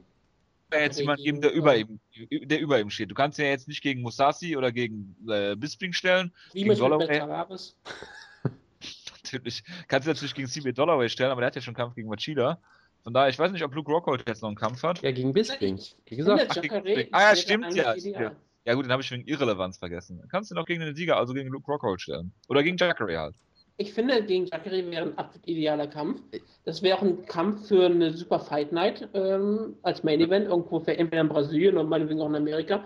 Es wäre auch ideal eigentlich. Ist ein toller Kampf. Ich würde erwarten, dass Jacare ihn zu Boden nimmt und dort zerrüttet. Ja, ähm, relativ einfach. Ich, ja. ich habe natürlich noch eine ganz andere Ansetzung zwischen den beiden gefährlichsten Strikern in der Middleweight Division, nämlich Yolo oh Romero gegen Thales Latis. Oh Gott. Das bringt ihm jetzt überhaupt nichts. Er hat die Nummer 6 besiegt. Ich weiß, ich, ich wollte nur den tollen Witz machen, dass Thales Latis ja, Top-Striker ist. War ein super Witz. Man genau, sollte Costa Filippo. Äh, man, soll, man sollte ihn gegen. Witz, den du äh, ernst meinst. Man sollte ihn gegen Costa Filippo stellen Kang Lee oder den französischstämmigen Bomber zurückholen. Das konnte ich doch noch einmal sagen. Ja, super. Ja, es wird sich, es, es, wird, es wird auch nicht das letzte Mal sein, befürchte ich. Ähm, ja, sonst ist ja nicht mehr viel da im Middleweight. Also war ja noch nie viel da im Middleweight. Aber es ist nie irgendwas im Middleweight da. Es ist das, aktuell das ja noch relativ gut, muss man sagen. Vielleicht verpflichten sie ja Schlemenko oder so. Oh ja, super. Schade eigentlich, schade eigentlich, dass Hector Lombard nicht mehr äh, äh, im, im Middleweight kämpfen. Dann hätten sie beiden Kubaner gegeneinander stellen Das können. wäre ein relativ absurder Kampf gewesen, ja. Aber wäre doch ein hervorragender Kampf. Ja, das meinte ich damit ja auch. Hervorragend absurd. Ist ja, ey, kommst du gesprungen. Gut, machen wir weiter mit Ketzingano gegen Amanda Nunes. Und äh, der Kampf ging halt damit los, dass Amanda Nunes sie relativ schnell zu Boden bekommen hat und sie da ordentlich verprügelt hat. Also am Anfang hast du, äh, hat Ketzingano noch versucht, äh, ich glaube, zuerst war es ein Armbar oder ein Triangle, den sie versucht hat. Dann hat sie irgendwelche Leglocks versucht. Ähm, das sah noch relativ gut aus, aber dann ist sie ziemlich hart getroffen worden aus der Guard und auch ähm, dann gab es eine ziemlich lange Sequenz, wo Amanda Nunes, glaube ich, über ihr stand und Ketzingano aber nicht aufgestanden ist, sondern dann halt mit so einem äh, Punch in die, in die Guard ziemlich hart getroffen wurde. Und am Ende konnte sie dann, glaube ich, noch aufstehen und, und Amanda Nunes dann zu Boden nehmen. Ich weiß nicht, ob das mit diesem komischen Headlock-Takedown da schon war oder ob das, Das jetzt war mit ein DDT, Terry Gordy-Style. Ja, das war in der Nee, ersten Runde, glaube ich, sogar schon. Ja. Nee, Äh, die war aber in der zweiten, dachte ich eigentlich. Es gab ja zwei, deshalb. Es gab zwei. Es In der zweiten zwei. oder in der dritten gab es ein DDT. Ist ja auch egal. Auf jeden Fall hat sie dann äh, auch wieder irgendwelche ab absurden Takedowns gezeigt in allen drei Runden eigentlich. Hat sie in der zweiten Runde dann direkt zu Boden genommen, ziemlich verprügelt, auch mit, äh, mit äh, Elbows. Ich weiß nicht, äh, das- Amanda Nunes war ja liegend K.O. Und in der dritten Runde hat sie dann, äh, ja, also du kannst ja eigentlich schon über eine, ich weiß nicht, ob die zweite Runde vielleicht noch eine 10-8 sogar war. Ähm, und dann in der dritten Runde hat sie sie dann auch ziemlich brutal ausgenockt, dann halt auch mit Elbows und, und äh, allem möglichen eingedeckt. Und äh, das war ein hervorragendes Comeback für Kat Zingano. Sie sah richtig, richtig gut aus, auch die, nach dieser ersten Runde. Dass Amanda Nunes nach der ersten Runde halt immer stehen K.O. ist, muss man jetzt nicht dazu erwähnen. Aber äh, ja, aber eine hervorragende Leistung von Kat Zingano. Ich weiß nach wie vor nicht, wie sie striking-mäßig einschätzen soll, aber ähm, sie hat auf jeden Fall sich gut gewehrt vom Rücken, äh, hat äh, gutes Kinn bewiesen und äh, kämpft jetzt als nächstes gegen Ronda Rousey und würde diese nicht besiegen, auch wenn ich darauf hoffe. Also ich habe mich ja erst ehrlich gefragt, ob Kat Zingano seit ihrer Pause die ganze Zeit nur französisches Mixed Martial Arts trainiert hat. Denn es wirkte so, als hätte sie noch nie einen Ground-Pound-Kampf gehabt. In der ersten Runde die Abwehr dazu war... Savate hat Ähm, was? Savate. Das doch Ja, Savate. Äh, auf jeden Fall hat sie ähm, ziemlich auf die Fresse bekommen. Und sie hat das, aber das Schöne daran ist, Kat Zingano ist aus der Brock Lesnar School of Mixed Martial Arts und wird halt immer besser, je häufiger geschlagen wird. Und hat halt die Taktik verfolgt, dass Amanda Nunes sich ähm, an ihr kaputt haut und hat halt dann in der zweiten, dritten Runde ein unglaubliches Comeback abgeliefert und hat Amanda Nunes brutal verprügelt. Und die Elbows, die sie aus der Mount und aus allen geladen, gelandet hat, waren schon sehr beeindruckend. Die waren ziemlich hart. Also ich war schon, ähm, also die Nehmerfähigkeit von Getzingano sind beeindruckend. Und das ist jetzt gegen Ronda Rousey, die ja scheinbar ziemlich hart swat, schon eine recht wichtige Eigenschaft. Plus ist sie am Boden eigentlich immer noch gut genug, dass ich nicht erwarte, dass sie sofort, dass sie sofort irgendwie zermittelt wird. Ähm, sie bietet wahrscheinlich die größte Herausforderung, die aktuell in der UFC vorhanden ist, wenn man jetzt ähm, Christiane Cyborg nicht in der UFC ansieht. Deswegen ist es der interessante Kampf und sie hat sich hier, wie gesagt, bewiesen. Es war halt schwierig. Man mer- merkte ihr den Käfigrost sozusagen an. Aber Nunes hat halt nicht finishen können. Ketzingan hat ihre Chancen genutzt und hat, wie gesagt, zwei wunderschönen äh, Butterfly-DETs gelandet. Das ist schon beeindruckend genug gewesen. Und deswegen bin ich von Ketzigano sehr überzeugt. Habe mich sehr gefreut, äh, dass sie gewonnen hat ähm, nach ihrer ganzen Leidensgeschichte. Und das ist wirklich einfach sehr schön. Tolle Geschichte. Und Ketzigano, ähm, ich freue mich auf ihren Titelkampf. Ja, also im Prinzip lief es so ein bisschen, wie man sich das denken könnte. Cat ist auf jeden Fall insgesamt die bessere Kämpferin und deutlich vielseitiger. Nunes kann vom Rücken aus nicht so wirklich viel, hat jetzt nicht die beste Cardio, aber sie ist halt gerade am Anfang unfassbar gefährlich mit ihrem Ground and Pound. Das hat ja Sheila Geff auch schon äh, äh, einsehen müssen. Und Zingano sah Anfang ja wirklich echt schlecht aus. Dann dieses Comeback, was sie gezeigt hat, das war halt extrem beeindruckend. Ich meine, sie ist nicht nur von, die, von, von diesem Ground and Pound zurückgekommen, sie ist von dieser Verletzung zurückgekommen, wo sie sich so ziemlich alles im Knie kaputt gemacht hat. Dann ist auch noch ihr Ehemann tragisch gestorben. Also, was sie da alles in dem Kampf äh, überwinden musste, ist schon extrem beeindruckend und daher war das auch für mich äh, ein sehr schöner Moment äh, auf dieser Card, wie es generell in vielen Kämpfen so war. Es hat ja fast jeder Kampf hatte irgendwie eine schöne Story, bis auf den Main Event halt.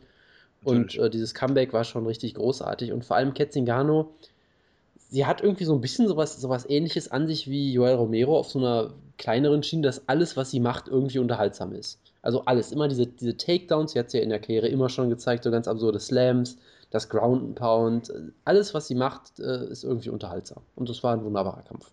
Und sie ist auch sehr athletisch. Und ihr Name ist Cat. Genau. Der Name ist Genau. Cat, das ist auch sehr unterhaltsam, ja. ja, auf jeden Fall. Ähm, ja, insgesamt ist das jetzt mal, der Main Event fällt zwar so ein bisschen hinten raus, aber äh, insgesamt ist Wir haben das, über Main Event geredet. ja, Also ich habe Da über ihn geredet. Du warst doch der Einzige, der ihn gesehen hat in, in Gänze.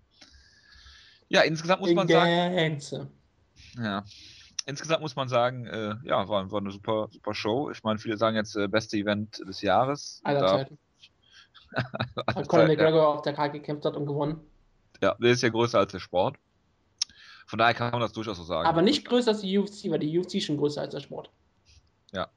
Also als der Sport im Allgemeinen. Sport. als Sport, ja. UFC ist größer als Sport. Und da, Conor McGregor ist größer auch als Sportler, nicht größer als die UFC. Ist Conor McGregor denn größer als Fußball? In Irland auf jeden Fall. Okay, gut. Natürlich. Äh, er füllt ja auch Fußballstadien da, deswegen. Einfach, wenn er nur hingeht. Also wenn er zum ja. Beispiel wirklich ein Spiel sich da angucken würde, kommen die Leute, um Conor McGregor im Stadion zu sehen. Auch die ja. Fußballer. Genau, die Fußballer, die gucken sich die ganze Zeit Conor McGregor auf der äh, Leinwand an. Ja, das haben die Spiele dann auch oft sehr schlecht, wenn er im Stadion ist. Genau, deswegen, äh, das ist das Problem, dass, es, dass der irische, der, den das irische Fußball, äh, den das irische Fußball, den der irische Fußball aktuell hat. Genau. Ähm, Wir entschuldigen uns bei allen Cork City-Fans hier nebenbei. Ja, genau. Ähm, ja, Dominic Cruz ist zurück gegen Takeya Mizugaki, hat er innerhalb von einer Minute den Kampf relativ schnell beendet. Und ähm, viel gibt es eigentlich zu dem Kampf nicht zu sagen. Man hat ja nicht viel gesehen, außer dass Dominic Cruz gutes Timing bei den Takedowns hat. Ist nach wie vor ein, zwei Mal getroffen worden im Stand der Zeit. Äh, und Takeya Mitsugaki hat ungefähr 30 Schläge zu viel genommen, was relativ unnötig war, aber pff, Dafür ist er wenigstens mit einem tollen Lied rausgekommen, was sich auch sehr schnell bewahrheitet hat. Er war sehr schnell äh, taub. Hervorragend.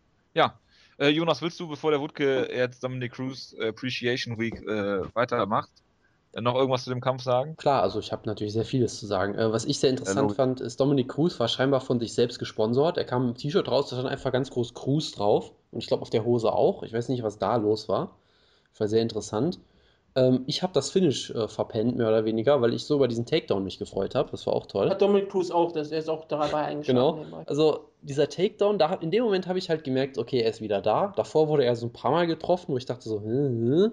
Und dann. Also immer wurde, deswegen eigentlich kein Problem. Ich weiß, aber zu dem Zeitpunkt wusste man halt noch nicht, da war halt 20 Sekunden erst passiert. Und der Takedown, das war halt genau Vintage Cruz, wie er es immer gemacht hat, wunderbar mit seinem Striking vorbereitet, hat Misogaki da ähm, ja, mit seiner Beinarbeit und seinen Feints eine Falle gestellt und hat dann diesen Takedown wunderbar geschafft. Und dann kam halt der Punkt, wo ich dachte, Moment mal, warum ist denn der Kampf jetzt auf einmal vorbei? Was ist denn da gerade passiert? Ich konnte es erst überhaupt nicht fassen, weil Dominic Cruz ist jetzt nicht unbedingt als äh, großer Knockout-Puncher bekannt. Und hier hat Deswegen er. hat er ja auch 100 Schläge gezeigt. Deshalb hat er ja hier, äh, ja, er hat ihn dann einfach nicht mehr losgelassen im Prinzip hat dann seinen Ring und sein Striking wunderbar kombiniert, das hat Misogaki aufstehen wollte und dann musste er halt irgendwie eine Hand auf den Boden tun, dann wurde er halt ins Gesicht geschlagen und im Prinzip war er da schon weg, der Kampf ging dann halt viel zu lange noch weiter. Aber ich habe mir dann halt, erst habe ich mal gedacht, okay, Dominik Cruz ist wieder da und danach habe ich gedacht, Moment mal, der ist ja sogar besser als vorher, was ist denn jetzt auf einmal passiert? Und äh, das war auch eine sehr großartige Story. Ähnlich wie, wie gesagt, bei fast jedem Kampf und deshalb überlasse ich jetzt mal schnell an Wutke. Wie glücklich muss eigentlich Hen Barau sein, dass sich Dominic Cruz nochmal verletzt hat? Ich meine, er wäre lächerlich gemacht worden. Ich meine, es hat dieser Kampf eigentlich unglaublich bewiesen. Dominic Cruz ist weiterhin der beste Kämpfer auf diesem Planeten. Er hat diesen Status jetzt zementiert und untermauert. Ich meine, Takir Mizarra ist ein Top-5-Kämpfer und er hat ihn lächerlich gemacht. Das war schon wirklich beeindruckend. Ich hatte auch ein bisschen Angst gehabt, auch am Anfang, weil Mixed Martial hat sich verändert. Man hat gesehen, dass Leute den Kampfstil von Dominic Cruz adaptieren, wie zum Beispiel TJ Dillashaw, ihn vielleicht sogar auch verbessern. Das weiß man ja nicht. Man wird es ja jetzt im Direktkampf sehen, wer den besseren Stil in der Hinsicht jetzt hat. Und mit Tsugaki traf ihn häufiger. Ich habe halt auch gedacht, okay, was wäre, wenn Cruz auf einmal etwas langsamer ist als vorher oder einfach nicht diese, ähm, diese, ähm, wie kann man sagen, das Selbstbewusstsein hat, diese Ruhe, die er vorher ausgestrahlt hat, dass selbst wenn er getroffen wird, es egal ist, er kann weiter ins Stil gehen.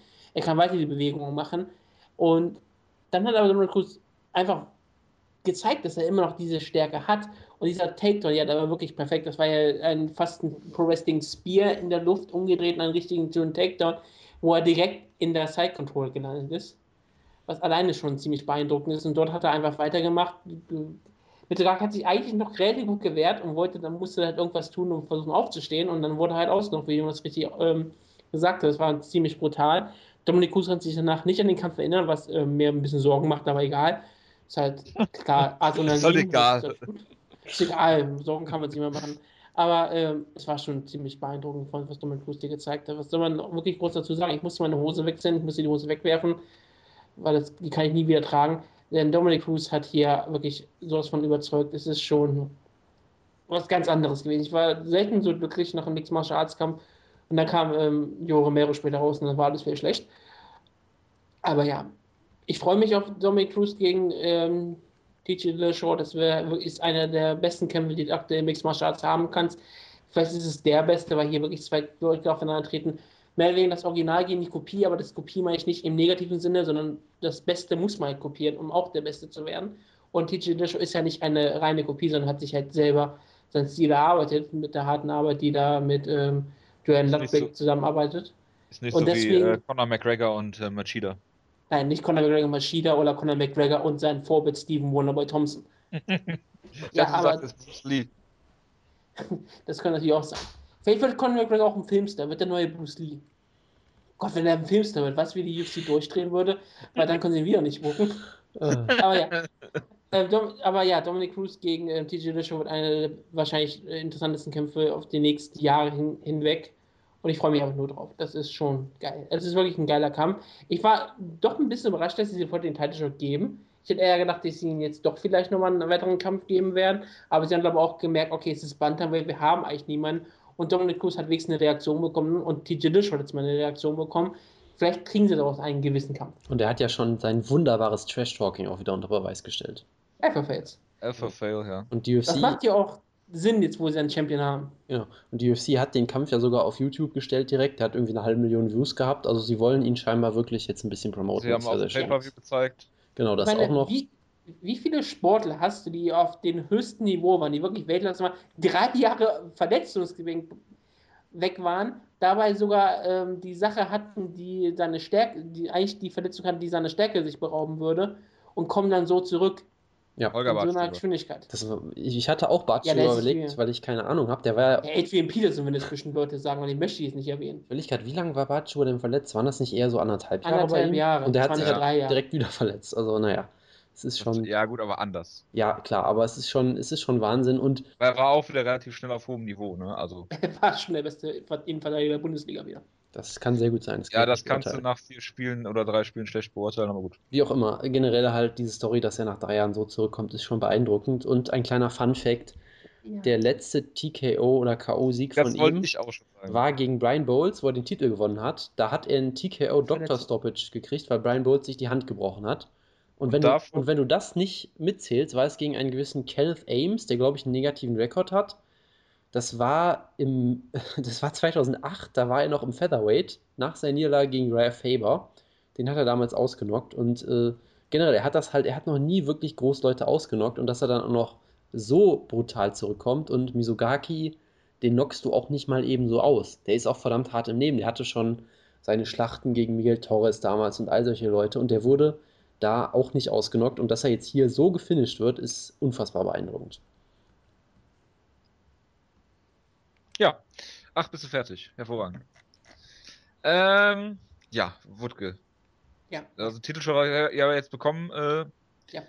Ähm, wie würdest Eig du denn... Eigentlich ist er ja immer noch der Champion. Nur, ja, natürlich. Äh, also der Titelvereinigungskampf gegen äh, TJ Dillashaw jetzt. Ähm, kleiner Teaser, wie siehst du den Kampf? Schwierig wie gesagt, DJ Dillashaw ist ein ziemlich guter Ringer, auf den ich auch erwarte, dass er Takedowns abwehren konnte, falls sie nicht perfekt getimt sind. Er hat sehr, sehr gute Striking bewiesen. Er ist sehr schnell auf den Beinen, hat sehr viele Kicks, sehr viele Leg-Kicks, sehr viele Head-Kicks. Ähm, hat Kondition bewiesen und zeigt auch, dass er Kämpfe gegen Ende des Kampfes finishen kann, was Champions halt tun. Er ist damit eine unglaubliche Herausforderung. Den größten Vorteil, den Dominic Cruz hat, ist, dass ähm, TJ schon ein Alpha-Male-Kämpfer ist und deswegen Dominic Cruz eigentlich immer ein Vorteil ist. Und ich vermute deswegen, dass Dominic Cruz diesen Kampf auch gewinnt. Aber es wird eine harte Herausforderung. Das ist wirklich so ein, das ist einer dieser Kämpfe, wo ich wirklich sage, wenn Cruz, den könnte Cruz aktuell wahrscheinlich sogar noch verlieren, weil er nicht in Topform immer noch ist. Aber wenn er noch mal ein, zwei Jahre weiter auf diesem Niveau kämpft, dann wird er wieder den Titel, dann wird er diese Niederlage auch wieder wettmachen. Aber ich glaube, Cruz wird den Kampf gegen TJ Dillashaw auch gewinnen. Und es wird dann auch sehr beeindruckend sein. Und alle Leute werden sich fragen, was wäre, wenn Cruz drei Jahre nicht verletzt geworden wäre, wäre er jetzt größer als Conor McGregor? Das ist wohl richtig, natürlich. Die Antwort ist übrigens weil er, ja so, weil er ja so charismatisch ist. Entschuldigung, er ist Charisma in Person. ja, natürlich. Ähm, worüber so nett, sympathisch. Nett, sympathisch, Trash-Talker allererster Güte. Ihre. Macht, macht diese Fox-Analysen immer ganz super. Genau. Die USA standen auch still, als er gekämpft hat. Ja, stehen sie aber häufiger. Ja. Ja gut, Detroit steht eigentlich immer still zum Beispiel. Die Überlage hättest du später machen müssen für ähm, Kevin Ja, ja, ich habe überlegt, aber nee, ich habe es als einfach gebracht und äh, damit ist gut. Worüber sprechen wir denn noch? Also äh, Masvidal hat wie erwarten, wie zu erwarten war James Krause besiegt. Genau, es war wie immer eigentlich, es macht mir immer sehr viel Spaß, ihm zuzugehen, weil er halt einfach überall richtig gut ist. Aber Ja, was wieder ist wirklich so ein Kämpfer, der habe ich, der war irgendwie auf 14 oder sowas gerankt, ne? Mhm. Wer hoch ist denn jetzt gerade? 13 oder sowas? Ich schau mal ganz kurz Ich nach. dachte 12 Ähm, oder sowas, oh, ich weiß es auch nicht mehr genau. Ja, er ist jetzt ähm, ein, er ist sogar, er war- er auf 12 und ist auf 13 jetzt zurückgefallen, weil Eddie Alvarez ihn überholt hat. Was ja wie gesagt, in Ordnung ist, mir egal. Ist auf jeden Fall jetzt auf 13 gerankt, wo du auch immer denkst, okay, Josh Masvidal in jeder anderen Gewicht außer, außer Lightweight, da wäre er wahrscheinlich ein Top 5 Kämpfer, oder? Wahrscheinlich. schon. Welterweight vielleicht wäre auch noch schwierig für ihn, aber ja. Ja, vielleicht, Welterweight nicht. Aber sonst, der hat diese Fähigkeiten, wo du überlegst, ja, im Lightweight ist er einfach nur so ein Top 10, Top 15 Kämpfer und in jeder anderen Gewicht wäre er einfach Weltklasse. Und das ist schon beeindruckend, wie, wie tief diese Division ist. Das fiel mir diesen Kampf wirklich auf. Weil er hatte ja gegen James Cross, der auch gar, wirklich ein guter Kämpfer ist, der jetzt vielleicht noch nicht, der vielleicht nicht das Top-Niveau hat, aber eigentlich ein richtig guter Kämpfer ist und hat ihn hier klar besiegt. Genau. Genau, und ohne Tiefschläge zu benutzen. Das Wie war sehr gewisser- wichtig auf dieser Karte. Wie ein gewisser Bobby Green. Wunderbar, hat gewonnen, Wutke. Ja, das war doch ein beeindruckender Kampf, oder? Mir ist ehrlich Also gesagt das- nur eine Sache wirklich hängen geblieben, nämlich dass Patrick Cote einen Armdrag versucht hat. Ach echt? Ja, Habe ich vor Langeweile nicht gesehen. Also Wonderboy hat ja gerade, ähm, hat ihn ja lächerlich gemacht im Stand und was auch immer. Ich könnte hier Sachen aufzählen, die ich nicht mehr weiß, deswegen kann ich nichts sagen. also ich weiß sogar noch ein paar Sachen, was eigentlich schlimm ist. Also, Also Wonderboy war, hat auf jeden Fall in den letzten Runden hat ein paar Mal verprügelt und dann hat immer Joe Rogan sich so sehr darüber gefreut, dass er sagte, Patrick Couture ist immer besser, wenn er getroffen wird. Und was hat, hat sich das bewiesen? Nein, er wurde immer schlechter, wenn er getroffen wurde. Also sehr schöne Erzählweise ja, wie, von der, wie das meistens passiert, wenn man getroffen wird. Ja. Ähm, er hätte ihn vermutlich auch sogar ausnocken können, wenn er es vielleicht ein Aber bisschen mehr forciert Wonderboy ist hätte. nicht so doof. Genau. Und er hat, ich fand in Runde 1 hat er ihn ein bisschen zu sehr kommen lassen. Da hätte ein guter Ringer ihn vermutlich auch zu Boden nehmen können. Aber insgesamt, es war ein richtig guter Kampf von ihm. Und du merkst halt, dass er mittlerweile auch nicht nur halt der Karate-Kämpfer ist, sondern mittlerweile auch ein wirklich guter MMA-Kämpfer.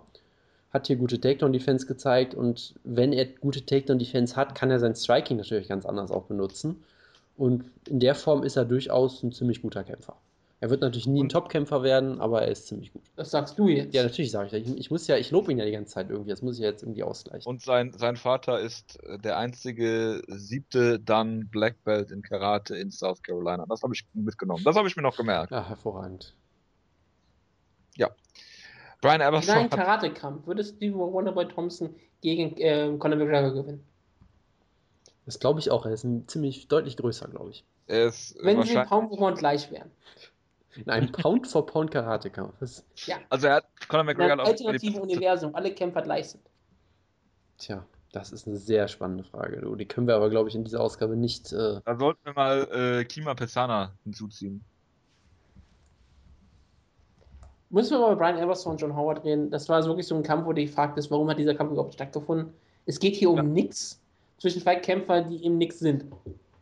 Ja gut, aber sie haben ja viele Shows, deswegen müssen sie, immerhin haben die Namen. Ja, aber dann kannst du doch junge Kämpfer geben, die irgendwie eine Chance haben, dass, denen, dass, dass aus denen was wird. Aber Wie Brian zum Beispiel. Kevin Dean, John Tuck oder äh, Manny Gambirian. Ähm, okay. ja, Manny Gamuri, genau. ja, sehr gut.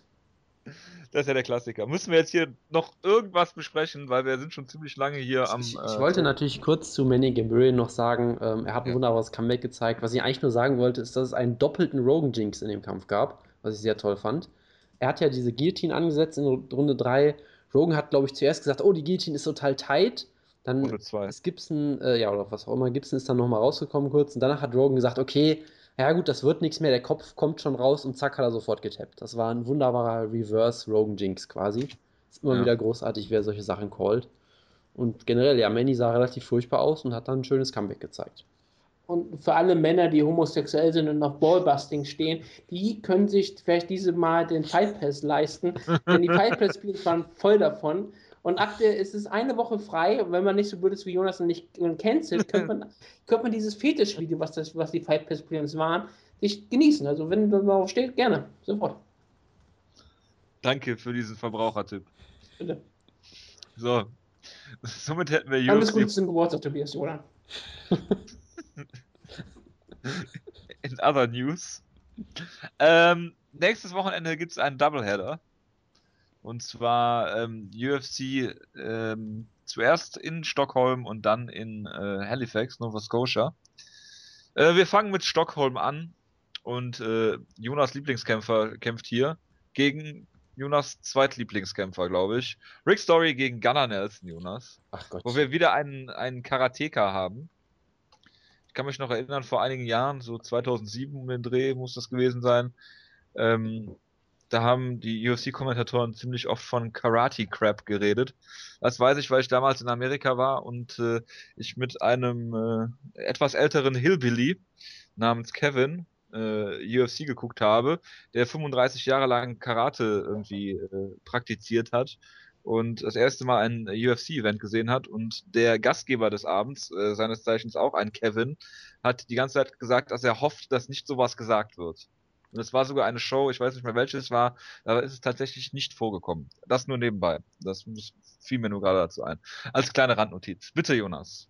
Gunnar Nelson, Team Schlagkraft, Gunnar Nelson gegen Rick Story. Ja, das ist eigentlich ein traumhafter Kampf. Ich halte ja von Rick Story auch sehr viel eigentlich. Also nicht sehr Ja, viel, aber ich halte ein, Ja, durchaus, durchaus einiges von ihm. Äh, da wird es sicher bestimmt auch gleich wieder Kontroversen geben, aber es ist meiner Meinung nach ein richtiger Test für ihn. Ich meine, Gunnar Nelson hatte aktuell so ein bisschen das Pech, dass halt Gegner von ihm sich oft verletzt haben. Er hat jetzt gekämpft gegen äh, Damarcus Johnson. Ja, gut, George Santiago, das war ein guter Test. Akmedov, Zach Cummins, das sind alles nicht so die Top-Tests. Da haben sich auch oft einfach Gegner verletzt oder sind dann äh, rausgefallen. Und das ist, finde ich, ein richtig solider Test für ihn, weil Rick Story, der hat kein gutes Striking im eigentlichen Sinne, würde ich sagen, aber der ist gefährlich im Stand, wenn du ihn machen lässt. Äh, ich bin auch von Gunnar Nelsons Striking immer noch nicht so ganz überzeugt, von daher wird das interessant. Der ist ein guter Ringer und der ist allgemein einfach ein guter Kämpfer und das ist ein richtig guter Test für Nelson, glaube ich, weil wenn er den besiegen kann, dann ist er auch wirklich bereit für einen Top-10-Gegner. Und wenn er den nicht schafft, dann, äh, dann eben nicht. Also es ist ein wirklich guter Test, wie ich finde. Ähm, ich tippe schon auf Nelson, weil Story halt wirklich sehr wild ist, auch oft im Stand sehr wild und generell jetzt nicht unbedingt immer am klügsten kämpft, wie man sich das vielleicht erhofft. Und deshalb glaube ich schon, dass Nelson ihn irgendwann zu Boden kriegt und dann vermutlich tappen kann, gerade auch wenn Story vielleicht die Puste irgendwann ausgeht. Aber wie gesagt, es ist ein solider Test für Nelson. Im Stand könnte er durchaus Probleme kriegen und Rick Story hat ja auch äh, das Camp gewechselt zuletzt, trainiert jetzt mit Ben Henderson zusammen. Vielleicht kämpft er jetzt ja auch taktisch ein bisschen klüger, man weiß es natürlich nicht, aber unterm Strich glaube ich trotzdem an Sieg von Gunnar Nelson. Bitteschön. Wutke, Ich habe nichts zu diesem Kampf zu sagen. kennst du beide Kämpfer? Ja, natürlich Okay. kenne ich Rick Story.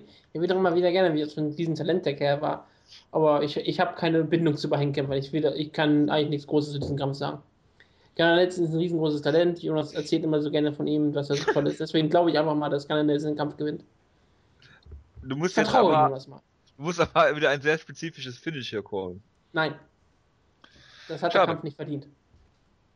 Ich sage, Gunnar Nelson. Äh, das ist eine gute Frage. Wie, wie kann Gunnar Nelson den Kampf gewinnen? Outstriken ist schwierig. Zu Boden Ich nehmen vermute, sowieso. er könnte gewinnen durch TKO, Submission, ähm, eine Decision. DQ. DQ, ja. Wenn Rick Story auf seinem Stuhl sitzen bleibt und disqualifiziert, beziehungsweise TKO wegen äh, nicht Wenn das nochmal passiert, dann kannst du dir sicher sein, dass das sofort abgebrochen wird. Zu Recht. Ach, Ja, also- Karte. Irgendwie sehe ich den Kampf am Boden. Ich weiß nur nicht, wie Gunnar Nelson den Kampf zu Boden nehmen soll. Rick Story wird es wohl nicht tun, wenn er clever ist.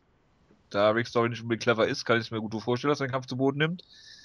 Ähm, du kannst Rick Story natürlich zu Boden nehmen, das ist jetzt nicht das Problem. Hat, glaube ich, auch Martin Campman gemacht. Martin ähm, Kemper hat sehr viele Leute zu Bogen genommen, auch die besseren Hintergrund haben. Ja, der Ja. hat überraschend gutes Ringen sogar gehabt. Hat sich Schick zu Bogen genommen. Ja, stimmt. Und er hat, äh, ist von Thiago, Thiago Alves zu Boden genommen worden, nachdem der in drei Runden verprügelt hat, und dann per äh, Guillotine submitted. Ähm, Das war ein Ich glaub, das- Kampf. Das, ja, absolut. Äh, ich habe sogar noch auf Martin Campman gewettet im Kampf, habe die Kohle schon abgeschrieben und dann, ja. Ähm, wie dem auch sei, Gunnar Nelson, glaube ich, er kriegt den Kampf irgendwie zu Boden in der zweiten, dritten Runde, weil Rick Story keinen Bock mehr auf Karate hat. Und irgendwie schafft äh, Gunnar Nelson dann hier eine Submission, Rear Naked Choke, zweite, dritte Runde, glaube ich. Obwohl, der geht ja fünf Runden sogar, ne? Ja, zweite, dritte Runde, bleibt dabei.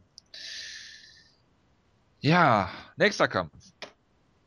Das ist der Common Event Akira Kurasani gegen Max Holloway. Ich glaube, der sollte eigentlich zuerst, ach ja, Akira Kurasani sollte zuerst gegen den Korean Zombie antreten. Genau. Was natürlich einer absoluten Demontage äh, gleichgekommen wäre. Ja, gut, das ist es so auch. Behaupte ich einfach. Ja, Max, du machst mit Max Holloway manchmal ein bisschen zu gut. Tja. Er hat gegen Dustin Poirier, Dennis Menüs und Conor McGregor verloren, ja? Ja, für mich hat er halt Bermudes eigentlich, für mich hätte er gegen Bermudes gewinnen sollen, ne? Das ist Garcia. das Ding. Ja, ich weiß, ich weiß. Das müssen wir jedes Mal ansprechen. Er hat halt mal einen Ausrutscher gehabt, das kann halt mal passieren.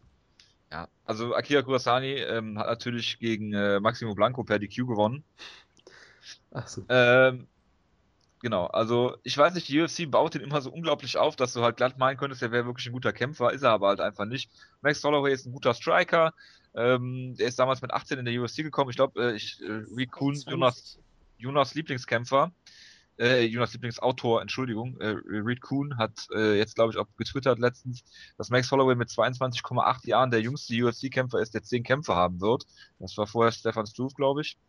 Ähm, ja, Max Holloway ist eigentlich ein, äh, sollte ein besserer Striker sein als Akira Kurasani.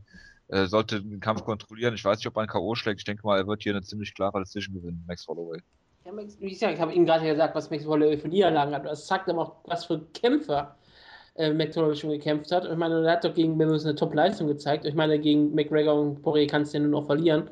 Egal, ob McGregor irgendwie total schwer verletzt war. Aber das ist ja auch keine Schande. Er ist 22 Jahre, sehr jung Kurasani sah ich nach der Ultimate Fighter Staffel eigentlich als ziemlich solider äh, Kämpfer aus, aber ich glaube nicht, dass es für ihn zu hören bestimmt ist. Und ich glaube, gegen Dustin Poirier hat er schon klar verloren. Ich glaube auch, dass er gegen Max Holloway verlieren wird.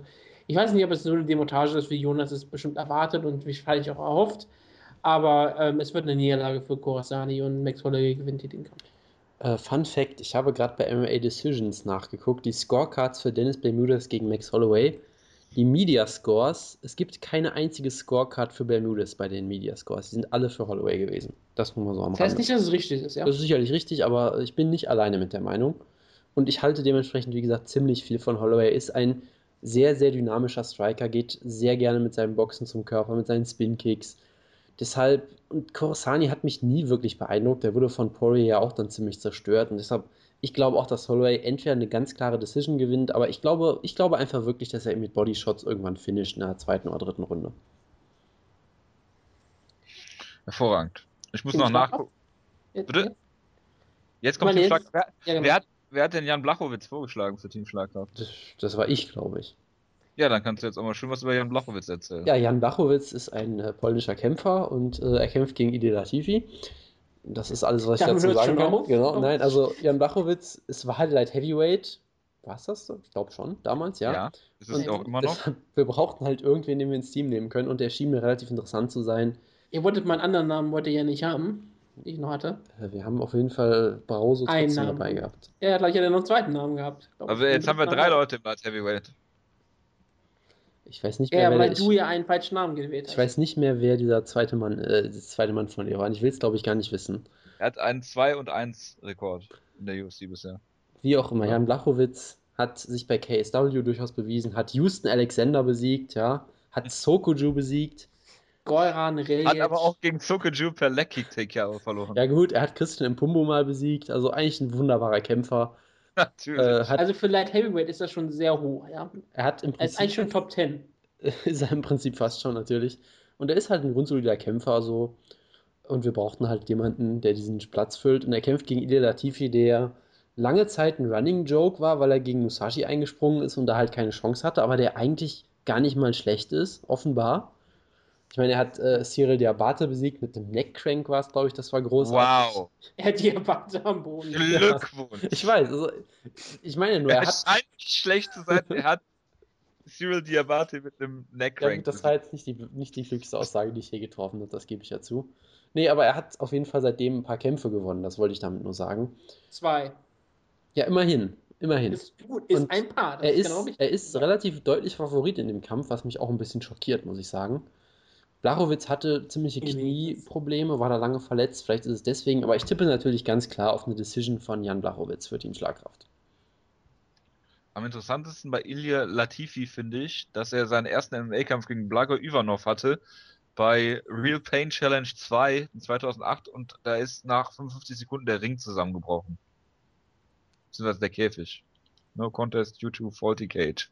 Hervorragend. Die Niederlagen sind alle total komisch. Ich meine, es ist keine Niederlage. Blago Ivanov, ja, ein Topkämpfer, mehr oder weniger aktuell. Dann hast du Tatsuya Misono.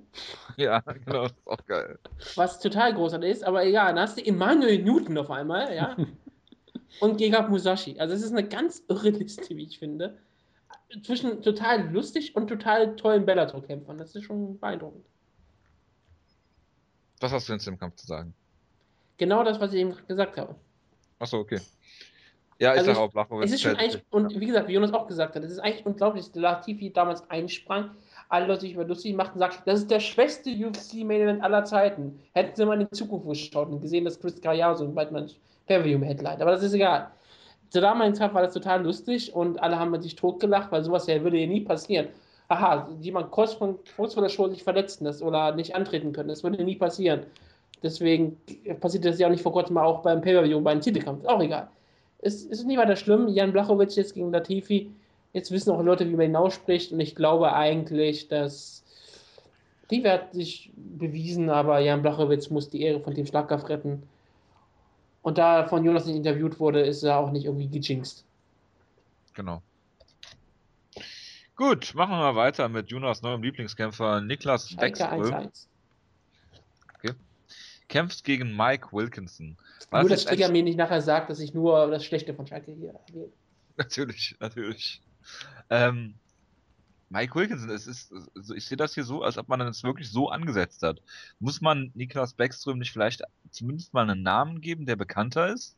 Nachdem er jetzt hier den mit vielen Vorschusslorbeeren, vor allem vom Jonas ausgezeichneten äh, Team Schlagkraft-Log Tom Ninimaki besiegt hat. Ja, das sollte man natürlich tun, aber die Show ist halt. 0 Die, die Show ist halt in Schweden und der kommt, glaube ich, auch noch aus, aus, der, aus, der, aus der gleichen Stadt. Von daher ist es halt ein Gimmikampf für ihn, ganz klar. Stockholm ist die Stadt. Ja, genau. Und er kommt nicht aus Stockholm. Also er trainiert jetzt da, aber er kommt nicht aus Stockholm. Gut, dann von mir aus auch so.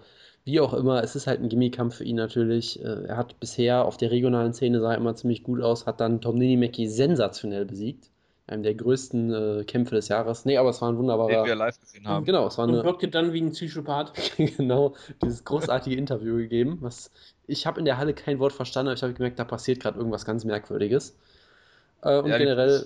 war auch sehr interessant mit Niklas Beckström. Er wirkt auf jeden Fall wie ein sehr interessanter Typ und er, er hat, man hat gesehen, er hat gutes Striking. Ich meine, er hat äh, Max Goga mit einem Frontkick ausgenockt in 10 Sekunden oder sowas hat Ninimaki mit einem Standing Knee gerockt und dann diese, diesen wunderbaren Choke, was auch immer das jetzt war. Bulldog Choke. Wie auch immer man es nennen will, von mir aus auch das äh, sich gesichert. Und Mike Wilkinson, den kennt halt irgendwie niemand. Er hat sogar schon mal. Aaron Wilkinson, ne? Genau, Mike Wilson hat sogar schon mal in der UFC gekämpft und hat gegen Honey Jason verloren in äh, unter 90 Sekunden per Submission. Das heißt, es ist vollkommen klar, dass er nur hier ist, um zu verlieren.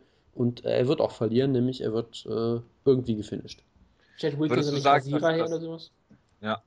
Würdest du sagen, dass Mike Wilkinson auf dem besten Wege ist, äh, der äh, äh, Takanuri äh, Sato der Featherweight Division zu werden? Was immer das bedeutet. Das, dazu sind die Gegner noch nicht ganz gut genug. Also dazu müsste man ihn jetzt schon... als nächstes gegen Conor McGregor. Das, dann wäre er auf einem guten Weg, ja. Hervorragend. Gut, was gibt's denn noch zu den Prelims zu sagen? Dennis Siever. Dennis Lieber. Gegen ein Charles Rosa. Und Aaron Rosa, hoffe ich doch. Aaron Rosa. Ich habe auch zuerst gedacht an Aaron Rosa, der jetzt vom Light Heavyweight ins Featherweight cuttet. Es war ja meistens nur sehr viel Übergewicht. Das hätte er vielleicht wirklich cutten können, dann wäre er bestimmt Featherweight. So wie ich, wenn ja. ich Gewicht cutten würde. ja, es wäre auch hervorragend. Ich muss jetzt mal Sherdog bemühen. Er sieht auf jeden Fall ziemlich focused aus. American Top Team Kämpfer hat einen Kampfrekord von äh, 9 und 0 und sein Kampfrekord liest sich so, als ob er nur gegen Leute mit Künstlernamen gekämpft hat. Mit Leuten, die es nicht wirklich Jay gibt. Constant. Ja. Teil von Art Stalin. ja, Sylvester ja, genau. Murat. Jason Aber er hat Peruvian Necktie, Anaconda Choke, Armbars. Scheint ein Grappler zu sein, würde ich mal vermuten. Von daher. Also ich meine, das, das Tolle ist ja, Dennis Siever sollte ja erst äh, gegen jemand anderen kämpfen, der kurz, kurzfristig eingesprungen ist. Da hat die Kommission gesagt, nee, den Kampf, den können wir nicht sanktionieren. Der Gegner hat erst neun Kämpfe und ist seit zwei Jahren aktiv. Deshalb haben sie ihn jetzt gegen jemanden neuen gestellt, der auch neun Kämpfe hat und auch erst seit zwei Jahren aktiv ist. Und um vorher mal einen Witz zu erklären zum französischen Mixed Martial Arts. Im französischen Mixed Martial Arts darf ich keinen Ground Pound zeigen. Und daran hat der Gegner Tyler Dupuis, oder wie der hieß, halt nur gekämpft. Genau, also es, man hätte Dennis Siever um einen Haar gegen gestellt, der vermutlich noch nie Ground and Pound äh, Erfahrung gesammelt hat. Auf jeden Fall nicht am Ja, das Niveau hat in einem Dennis Kampf. Siever natürlich nicht daran gehindert, den Kampf stehen zu führen. Sicherlich nicht, aber auch der Kampf ist natürlich, äh, ich meine, er ist unbesiegt bisher, er trainiert bei einem guten Camp, von daher vielleicht kann aus ihm ja mal was werden, aber im aktuellen Stand wird er von Dennis Siever furchtbar verprügelt werden. Ich weiß weiterhin nicht, was diese Ansetzung soll. Ich meine, selbst das originale Match gegen Robert Whiteford war schon sehr, sehr komisch und war, selbst das war schon ein Squash-Match für mich so ein bisschen. Jetzt wird es halt noch schlimmer. Die Spekulation von vielen Leuten ist, man will Dennis Siever jetzt äh, keinen großen, aber man will ihm jetzt keinen großen Kampf geben, vielleicht so ein bisschen als Bestrafung. Man will ihm aber einen Kampf geben, den er gewinnen kann, locker, damit er dann in äh, Berlin im Mai wieder antreten kann oder im Juni oder was Ja auch gut, aber er wird jetzt auch nicht schlecht kassieren für dieses Squash-Match in den Prelims, ne? Das ist sicherlich richtig, ja. Aber er ist ja ein großer Draw. Es werden jetzt tausende deutsche Fans äh, nach Stockholm pilgern, nur um ihn sehen zu können gegen Charles Rosa. Aber es ist schon Ich meine, guck mal, Jonas, du hast ja schon deinen Fight Pass mit Absicht nicht gekündigt, um Dennis Siever zu sehen. Das war der Grund, ja. Ich wollte es eigentlich verheimlichen, aber das war der wirkliche Grund. Ich habe es vorhin schon erwähnt, dass du es nicht geschafft hast. Nein, ich wollte verheimlichen, dass das der Grund war. Also, Gut, was haben wir denn noch bei den Prelims? Also Ähm, Christoph Jotko kenne ich, habe ich gerade festgestellt, weil ich ihn in Berlin habe kämpfen sehen. Genau, du hast ihn in Berlin verlieren sehen. Äh, Ja. Martin Bandel ist vielleicht noch ganz interessant. Der hat Ja, jetzt kommt's. zwölf Siege am Stück, alle per Submission, alle in der ersten Runde, die meisten in Und den ersten zwei Minuten oder sowas. Ähm, Und ist jetzt.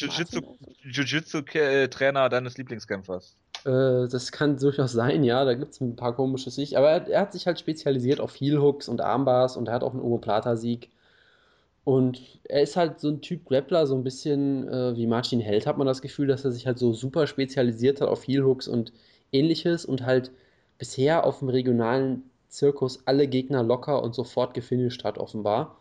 Und jetzt ist halt die große Frage, kann er das in der UFC auch schaffen?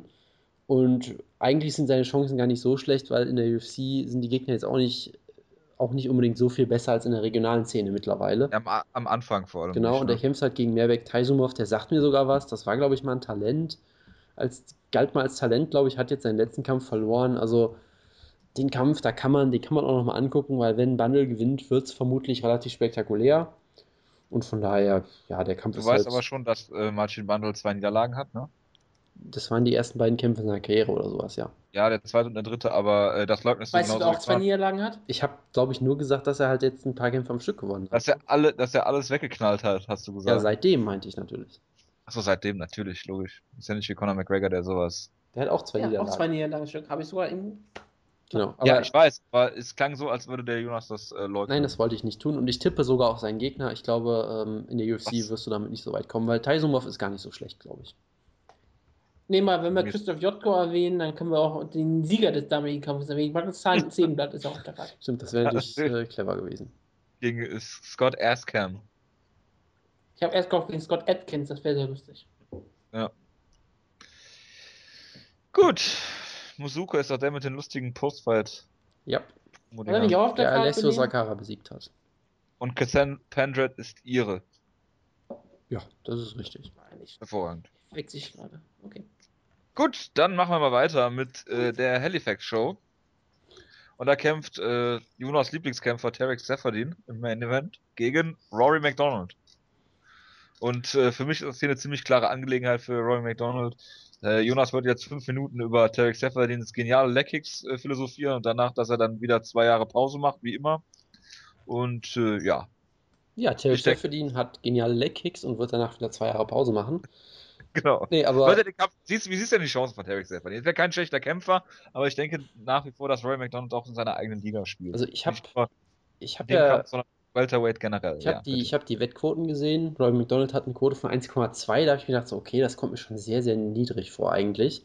direkt mal 50 Euro auf Tarek Seferdin gesetzt. Das habe ich nicht getan, nein. Aber ich habe mir schon gedacht, okay, Roy McDonald sollte der Favorit sein, da bin ich mir relativ sicher. Aber das kommt mir doch ein bisschen sehr hoch vor, weil ich bin halt großer Fan von Seferdin und er hat, finde ich, durchaus eine Chance, wenn er sehr klug kämpft und McDonald vielleicht nicht so gut. Also er ist einer der besten technischen Striker in der Gewichtsklasse. Er hat leider überhaupt keinen Finishing- Finishing-Instinkt und auch keine Power und nix, aber er ist technisch sehr gut. Hat, wie gesagt, wunderbare Leg-Kicks. Seine Takedown-Defense ist auch nicht von schlechten Eltern. Also der kann ja durchaus ein paar Takedowns abwehren. Ja gut, sein Grappling ist jetzt nicht wirklich zu erwähnen, aber allein damit kannst du natürlich schon einige Leute besiegen und Roy McDonald ist jetzt ziemlich guter Striker. Ja, ich, ich kann es jetzt schlecht einschätzen, wer in einem Striking-Duell gewinnen würde. Da könnte McDonald sogar auch seine Chancen haben, weil er ist ja auch ein ziemlich guter Striker. Letztendlich sollte sein Plan aber trotzdem sein, den Kampf zu Boden zu nehmen irgendwann. Und ähm, also ich weiß nicht, Tarek Seferdin wird viele Leute vor große Probleme stellen, weiterhin, glaube ich auch.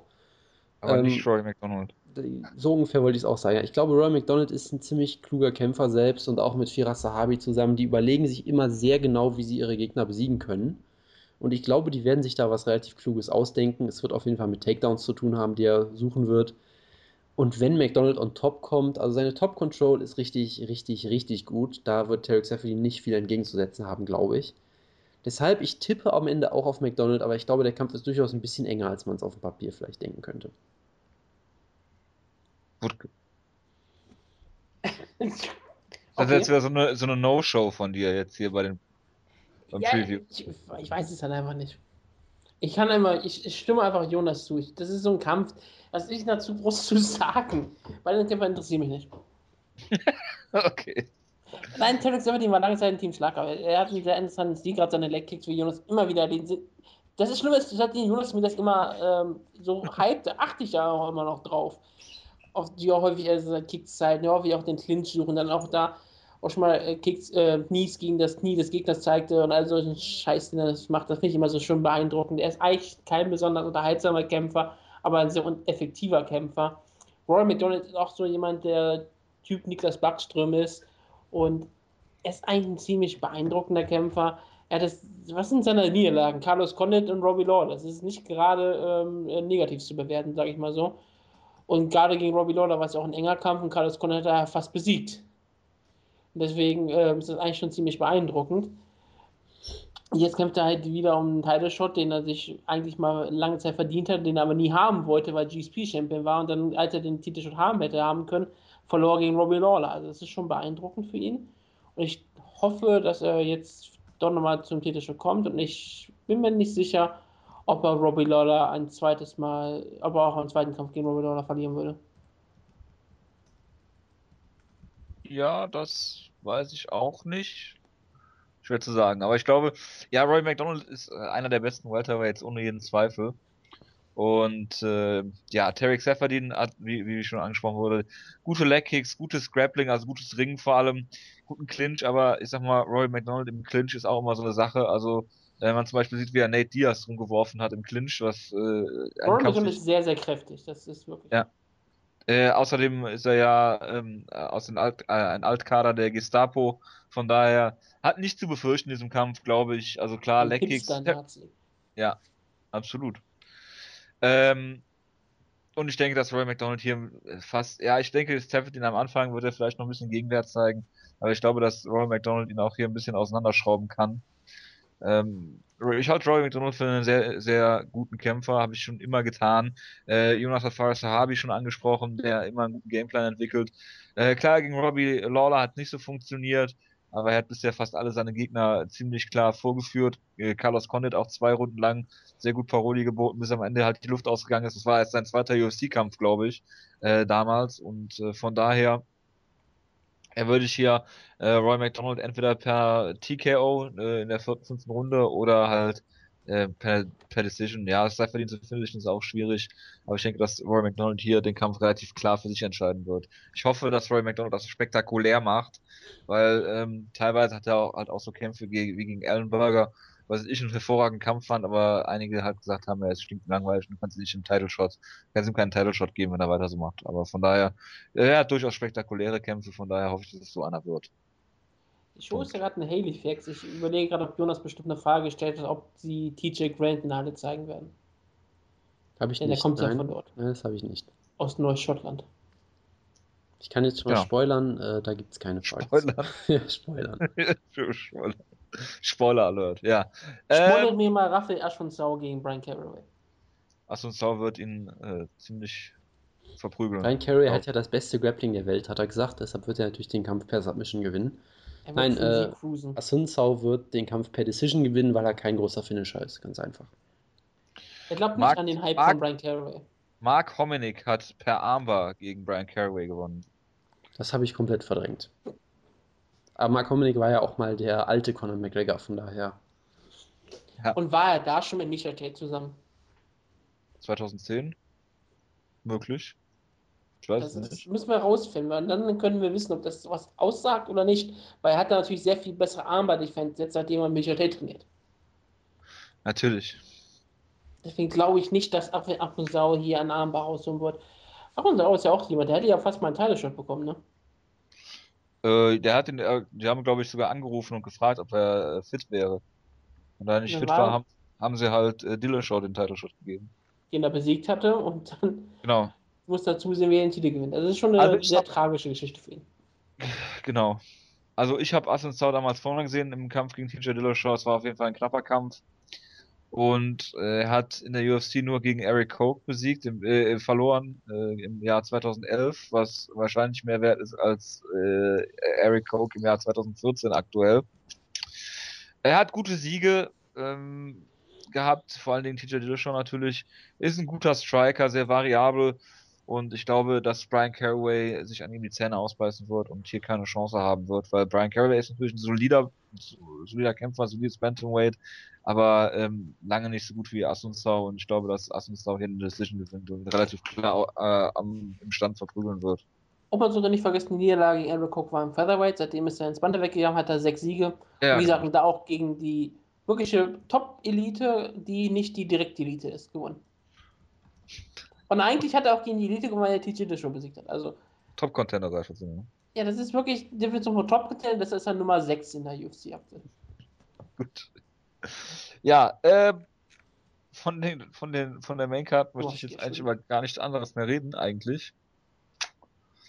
Äh, bei den Prelims fällt auf, dass sie Crookshank gegen Angel Kuani gebuckt haben in den Main Event, was natürlich einfach dazu da ist, damit Leute äh, dranbleiben bei der Maincard, die auch auf Fox Sports One läuft.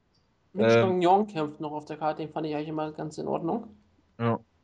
Sonst sagt mir aber eigentlich fast kein Prelim-Kämpfer noch mehr was. Äh, kein, kein Maincard-Kämpfer was. Ähm, und Jonas. Also das ist doch beeindruckend genug. Ja, bitte. Und Jonas Lieblingskämpfer kämpft äh, Pedro Munoz, den Ach, du, glaube ich, mal überlegt hast, in Team Schlagkraft reinzuwählen. Ja, das kann durchaus sein, ja. Den habe ich mal so ja. ein bisschen gehypt. Er hat, glaube ich, diesen ersten Kampf gehabt gegen. Gegen Asunsau, genau. genau. Und dann hat er äh, Matt Hope. Genau. genau. Kämpft jetzt gegen einen gewissen Jared Sanders. Ja, soll er mal machen. Genau, soll er mal machen ist ja auch in dieser Patch, in dieser, in dieser, ähm, äh, Patch, ist das Patch Wyman äh, Liste da, Bloody Elbow Future Champions oder sowas. Da war der, glaube ich, auch dabei, ja. Deswegen hat er ihn ja auch in der Liste, äh, in die starke Teamstärke aufnehmen wollen. Genau, ich habe ja keine Ahnung von mir aus, ich muss mir das von anderen anlesen immer. Deshalb. Genau, genauso wie Aber deine ist sehr gut. Backtage. Genau, der auch äh, bald bestimmt wieder ganz oben angreifen wird in der Featherweight Division. Und Patrick Houlihan, äh, der Flyweight, äh, der irische Flyweight, kämpft auch wieder. Wir werden jetzt immer extra, wenn irische Kämpfer kämpfen. Ja, das ist halt die wichtigste Gewichtsklasse, äh, wichtigste Nation in der UFC. Gewichtsklasse. So, so, so, so für die Brasilianer, die man mal erwähnen musste, sind das heute Iren, die man immer erwähnen muss. Ja. Der mit durch Irland steht oder fällt die UFC? Fällt Irland, fällt die UFC. Genau. Die, äh, die UFC steht und fällt mit Irland. Weil es eine Insel ist, ist das immer sehr an dem Mond gebunden, ob die jetzt steht oder fällt gerade. Gut, dann schließen wir das hiermit ab und kommen zu TAF 20. Oh Gott, das war ja auch noch. Das habe ich auch schon komplett vergessen. äh, Haltet euch oder fasst euch bitte kurz, weil wir haben schon. Strigger äh, dreht wahrscheinlich gerade schon am Rad. Auch okay. weil man 1-1 gegen Maribor oh gerade spielt. Was ist denn da passiert? Ich, ich kann ja mal anfangen. Ich, ich habe ja, okay, ich hab ja, ja Stichpunkte, ich fange an. Also der Stiefvater von Beck Rawlings ist gestorben. Äh, daraufhin ging Tough irgendwie um 10 Minuten, hat sich auf einmal nur noch um Jake Shields gedreht gefühlt, was auch irgendwie großartig war. Good Guy Jake Shields, ja, genau. das, der ist eigentlich der Trainer des, des Teams. Übrigens, übrigens, Good Guy Jake Shields steht auch eins zu eins so in meinen Notizen, weil er hat das ja auch mit seinem Vater damals mitgemacht und war dann, äh, hat dann Beck getröstet und hat hier irgendwie was mit mitgebracht. Und, Blumen gebracht. Und, und, und dann gab es auch noch kurze Zeit später einen tollen Moment, wo äh, Jake Shields, Lisa Ellis sagt, dass sie mal ihre Mean Streak wiederfinden muss, was von Jake Shields kommt, ein großartiges Zitat ist.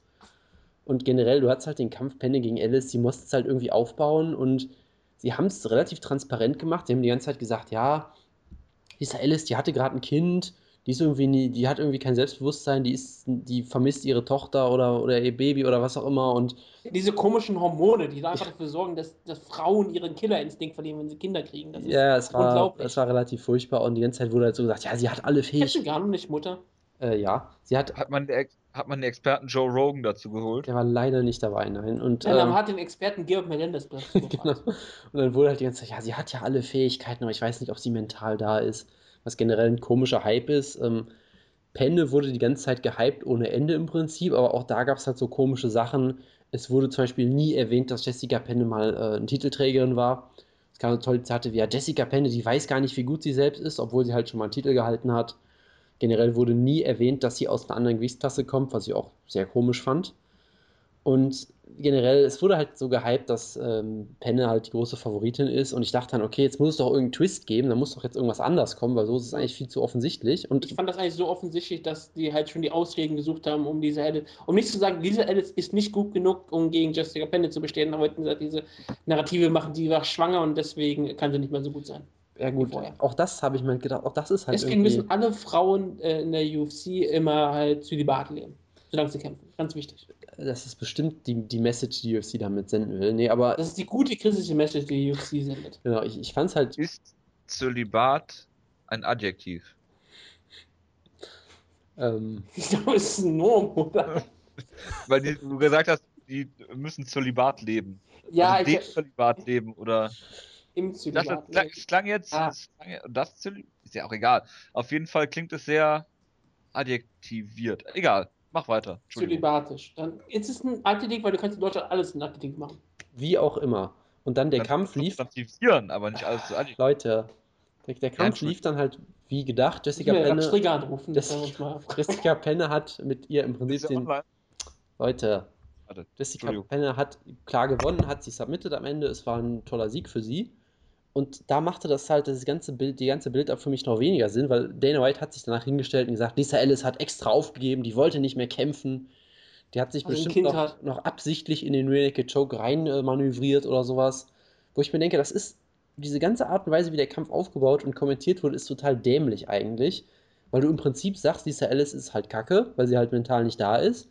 Und dadurch du, nein, eigentlich sagst du, diese Alice ist super, aber sie hat den Kopf nicht dafür. Ja, von mir aus auch das, aber das zu hypen macht halt auch irgendwie keinen Sinn. Was du halt Nein. damit vor allem machst, ist halt, du sagst, Jessica Penne ist ja auch irgendwie nicht so gut, weil sie hat ja nur eine Gegnerin besiegt, die auch nicht irgendwie komplett nicht da war. Und selbst Und- das kannst du erwähnen. Du kannst selbst die Story machen, dass Jessica Penne äh, die klare Favoritin ist und die Alice eigentlich keine große Chance hat. Und dann kannst du halt die Story machen, Jessica Penne hat alles gemacht, was sie machen musste. Sie hat den Kampf klar und schnell und deutlich gewonnen. Genau, und ohne stattdessen, irgendwie Schaden zu nehmen. und stattdessen wurde es halt so dargestellt, als wäre das jetzt gar keine besondere Leistung oder sonst was gewesen. Es war sehr komisch, Es hat ich sich fand. um die Verliererin gedreht und nicht um die Siegerin. Genau. Ja, und was war, gab es noch? Ähm, Jessica Im Penne. Haus gab es die Sache mit Heather Joan Clark, die, ähm, Die alle hassen, die ja. alle hassen und dass sie die ganze Zeit über Sex geredet haben Sie und haben wieder, wieder Unterhosen an die Wand gehängt. Äh, Es war alles unfassbar unterhaltsam und lustig. Eine Unterhose über das Gesicht von Geber Melendez, also das nicht das echte Gesicht von Geber Melendez, sondern über ein Bild von Geber Melendez. Genau, und bisher ist äh, Team Pettis unbesiegt und das wird sich nächste Woche auch nicht ändern. Also morgen, nee, heute Nacht ist das ja schon, glaube ich, ne? Nee, Mittwoch ist es doch. Ich dachte mal Mittwoch. Ich dachte, kommt ich dachte, ich dachte, es wäre heute Nacht, ist ja auch egal. Oh Gott, das ist ja schrecklich. Ähm, wie auch immer, weil äh, Carla Esparza, der Nummer 1 Pick, kämpft gegen den Nummer 16 Pick, äh, Angela Hill, und da wird Esparza wohl auch gewinnen. Ja, Und- obwohl Angela Hill ist wenigstens noch so eine Wildcard-Kandidatin, weil sie wenigstens eine sehr gute Strikerin ist. Aber sie wird zu Boden genommen werden, das vermittelt garantiert. Ja, deshalb ist für mich auch die Spannung äh, aktuell auf einem ziemlichen Ja. Tiefpunkt. Aber sie ist halt so eine Nummer 16, wo du dir so fragen kannst, okay, diese Nummer 16 hat potenziell eine Stärke, weißt du, was ich meine? Ja, ja, klar. Bei sowas wie diese Alice konnte ich jetzt nicht, habe ich nicht irgendwo gesehen, wo sie eigentlich ähm, Jessica Penne gerade aktuell gefährlich werden kann, weil Jessica Penne wurde eigentlich immer besser, auch wenn sie eine Niederlage gegen Michelle Waterson jetzt hatte. Das ist ja auch nicht wirklich weiter schlimm. Aber äh, bei, jetzt wie, bei dem Kampf gegen, gegen Angela, gegen hier Akala Esparza, da kann ich wenigstens sagen, Akala Esparza ist in jedem, jedem Aspekt besser im Mixed Martial Arts, außer vielleicht im Striking. Und wenn sie den Kampf nicht sofort zum Boden nimmt, oder vielleicht auch nicht kann, vielleicht hat ähm, Angela sehr gute Takedown-Defense, dann kann man ja, kann es vielleicht ein interessanter Kampf werden. Deswegen bin ich einigermaßen offen Kampf, auch wenn ich ganz klar davon ausgehe, dass Carla quasi den Kampf klar gewinnen wird. Aber das ist wirklich noch so, wo ich sage, okay, da ist bestimmt gewisses Abpotenzial vorhanden. Wenigstens, um das in der Story, in der, in der Folge gut zu. Äh, danke für eure Einschätzung. Und äh, wir kommen jetzt zum letzten Punkt. Und zwar ist das das Over-Under für den Monat Oktober. Genau. Und das hast du gemacht, Jonas, oder was? Genau. Wenn die Sendung so weitergeht, sind wir auch gleich im Monat, Monat Oktober. Genau. Genau. Gut, dann fange ich einfach mal direkt an. Die erste Frage ist: Wie viele erfolglose Takedown-Versuche wird Chad Mendes gegen Jose Aldo versuchen, laut Fight Metric? Wie viel waren es beim letzten Mal? Acht? Sieben. Null von sieben hat er beim letzten Mal geschafft. Deshalb setze ich Ja. das Over-Under einfach mal bei 6,5. Du hast dir noch keine Gedanken gemacht, was so eine Zahl du nimmst? Ich habe ein bisschen nach äh, recherchiert. Aldo hat gegen Lamas fünf Takedowns gestoppt, gegen Green Zombie gar keinen, weil er keinen versucht hat. Gegen Edgar zum Beispiel neun Takedowns. Also, das ist immer so ungefähr in dieser Region. Ich sage, ich sage ähm, Under, weil Chad Mendes Josie Idol in der ersten Runde ausnocken wird. Sehr interessant. Ich überlege gerade. Also es kann natürlich sein, dass äh, der Kampf über die erste Runde hinausgeht und dann wäre es für mich auf jeden Fall ein Over. Es kann natürlich sein, dass Aldo den Kampf finisht. Es kann natürlich auch sein, dass Mendes den Kampf finisht. Aber ich sehe Aldo halt immer noch als, glaube ich, einen der besten Striker in den ersten beiden Runden zumindest. Deswegen glaube ich nicht, dass Mendes ihn K.O. schlägt. Ich glaube nicht. Boah, Es ist eigentlich es ist schwer zu sagen. Also diese, diese Aldo-Kämpfe, die ziehen sich ja hinten raus manchmal wie Kaugummi. Und wenn das so einer ist, dann kann es durchaus sein, dass Chad Mendes mal Takedowns versucht oder die auch bekommt vielleicht sogar. Und dann so eine Mark Hominick letzte Runde entsteht oder sowas. Mir erscheint das dort, dort trotzdem sehr, sehr hoch, auch unter angesichts der, angesichts der Tatsache, dass äh, der New and Improved äh, Chad Mendes jetzt an den Start geht. Ich glaube, nach dem, nach dem äh, Jose Aldo-Kampf ist damals Ben Gladwick zu Alpha Male gekommen. Ähm, und ich glaube, er wird das Striking testen und gar nicht so viele Takedowns versuchen, vielleicht sogar. Deswegen sage ich auch Under. Das ist ja langweilig. Ich, ich sage auch Under, weil Aldo wird ihn vorher ausnocken. Und, Men Also, und Mendes wird. Wieso lachst du denn so? Das ist doch Weil, durchaus äh, im Bereich des Möglichen. Aldo ist ein Brasilianer Ja, ja, und damit hasst er ihn oder sowas. Ja, okay. Hat So. er so viele Takedowns auch gestoppt, indem er die in den Käfig gegriffen hat. Und den, in den Knockdown hat er ja auch so eingeleitet. Das ist eine vollkommene Lüge, aber egal. Gut, machen wir mal weiter. Wer kann das denn bitte schon nachprüfen? Man kann die Shows ja nicht nachgucken. Ich habe Fight. Pass. Ach so, da kann man die Shows ja nachgucken. So, dann die nächste Ja, Frage ist eine, eine ganz spezielle, über eine Sache, die, über die wir schon geredet haben, nämlich, Conor McGregor. nein, die Anzahl, Moment, die Anzahl von Significant Leg Strikes laut Fight Oh. Metric Von bei Tarek Seferdin. Gegen Roy Ja. McDonald. So, Da hat jemand sehr, sich sehr, sehr von mir inspirieren lassen mit den ganzen Fight die habe ich gestern schon geschrieben. Ja, das kann sein. Also, ich habe mal nachgeguckt. Roy McDonald hat in seinen letzten drei Kämpfen jeweils einen Leg Strike gelandet, was sehr wenig ist. Aber gut, er Mit der wollte. Faust. er wollte- Wie, ähm, wie Jolo Romero. Genau. Nee, er wollte vermutlich gegen Damien Maya keine Leg-Kicks zeigen oder sowas. Tarek Seferdin hat gegen Yurigu Nim ganze 47 Leg-Strikes gezeigt. Gegen Nate Marquardt waren es 59. Also da kann man so ungefähr die Richtung abschätzen, in die es gehen könnte, wenn er die Kontrolle über den Kampf hat. Deshalb, ich habe das over under mal gesetzt bei, was habe ich hier geschrieben, 25,5. Was? Bist so, du völlig am Arsch? Offenbar. 20,5 Leg Strikes. Von beiden Significant- Kämpfern wohlgemerkt. Ja, als ob Rory McDonald Leg Strikes, der würde ihn sofort zu Boden Okay, ich, ich sehe schon, ich trage bei beiden mal over ein. Under. over. Der Kampf geht über die Distanz, fünf Runden. Also, Nein. Ja, kann sein, aber ich glaube. und da wird, er, er wird in jeder Runde fast so viele Let's Strikes haben. Okay, also du hast over, ich sage auch over. Du sagst over 125 Leg Strikes. Ja, das, das wäre doch geil. Ich, ich sage, er sagt, ich mache, wenn der Kampf über fünf Runden geht, gibt es 100 Leg Kicks von Terry Ich ich fänd's geil, wenn Derek Seferdin 100 Leg Kicks versucht und davon 90 gecheckt werden. Ich, ja, ich habe nur gesagt, er versucht die Leg Kicks, ja. Aber das wären dann keine Significant Leg Strikes, wenn die gecheckt werden, oder? Müssen schon äh, als Also pass Treffer auf, gezählt werden. hat, noch niemand hat mir je erklären können, was Significant Strikes sind, ja. Ich werde es jetzt auch nicht mehr versuchen, weil ich es schon so oft versucht habe. Es gibt dazu keine Erklärung, ja.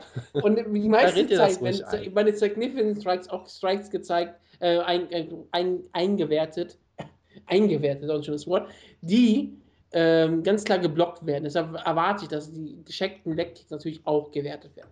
Natürlich. Gut, Die Significant Strikes sind eine, ist eine esoterische Wertung. esoterische Wertung, verstehe. Ja. Weil man kann sie nicht nachprüfen. Ich werde es jetzt nicht nochmal auf es gibt keine Regeln. Es gibt keine Regeln, genau. Wie bei der UFC, da gibt es auch keine Regeln. Ja. Gut. Dann ist mein Holzschreibtisch magnetisch? Das ist eine sehr interessante Frage, die wir im Rahmen dieser Sendung leider, leider nicht klären können. So, dann habe ich die nächste Frage. Ähm, auf der Schweden-Card, wie viele Spinning Kick TKO oder KOs wird es geben? Und das Over-Under habe ich bei 0,5 gesetzt. Ich dachte, du hast das over an bei 5,5 gesetzt. Nein, weil es kämpft ja Dennis Siever gegen einen Aufbaugegner, da kann das passieren. Max Holloway macht auch gerne Spin-Kicks, deshalb Over-Under 0,5. Was? Spin-Kick K oder TKO? Ja, also wir müssten dann halt im Zweifelsfall gucken, wenn er jetzt einen Spin-Kick kassiert und dann der Kampf nur drei Sekunden weitergeht. dann nicht, wenn, ne? der, wenn der Kampf noch eine Minute weitergegeht, werden sie es als Spin-Kick TKO und Punch das dann Das- da reinschreiben. Kann durchaus sein, ja. Sag am Ende bei Wikipedia steht Spin Kick, ähm, K.O. ist alles in Ordnung. Ja, Spin Kick Editiert und er das TKO. selber. Dann editiert er das selber. bei Wikipedia könnte ich das durchaus machen, ja. Aber das würde sofort wieder. Cyborg! Die holen das bei Wikipedia, glaube ich. Das kann natürlich sein. Machen wir doch, wo könnten das stehen? Fight Metric. Ja, irgendwie sowas halt. Oder das. Ja, wir gucken. Ist egal. Ich sag Under, weil es keinen einzigen geben wird. Ja, kann ich mich nur anschließen. Übrigens, ähm, bei, in dem Kampf gegen Yuigo Lim hat, er laut, hat Tarek Seferdin laut Fight Metric 61 Significant Leg Strikes versucht und nur 47 wurden als Treffer gezählt. Also Ja, da gibt es das die. ist einfach 61 esoterisch. Spin-Kicks versucht. So, Wutke, du hast Under gesagt, richtig? Ja, natürlich. Jojo. Ja, Bin auch. ich bekloppt. Ach, ich auch, ist ja langweilig. So, dann geht es weiter. Dann die Frage, wie oft wird Rumble Johnson namentlich erwähnt bei dem Kampf zwischen Glover Teixeira und Phil Davis, inklusive Entrances, Pre-Fight, Gedöns und so weiter und so fort. Over-Under ist auch 0,5. Under.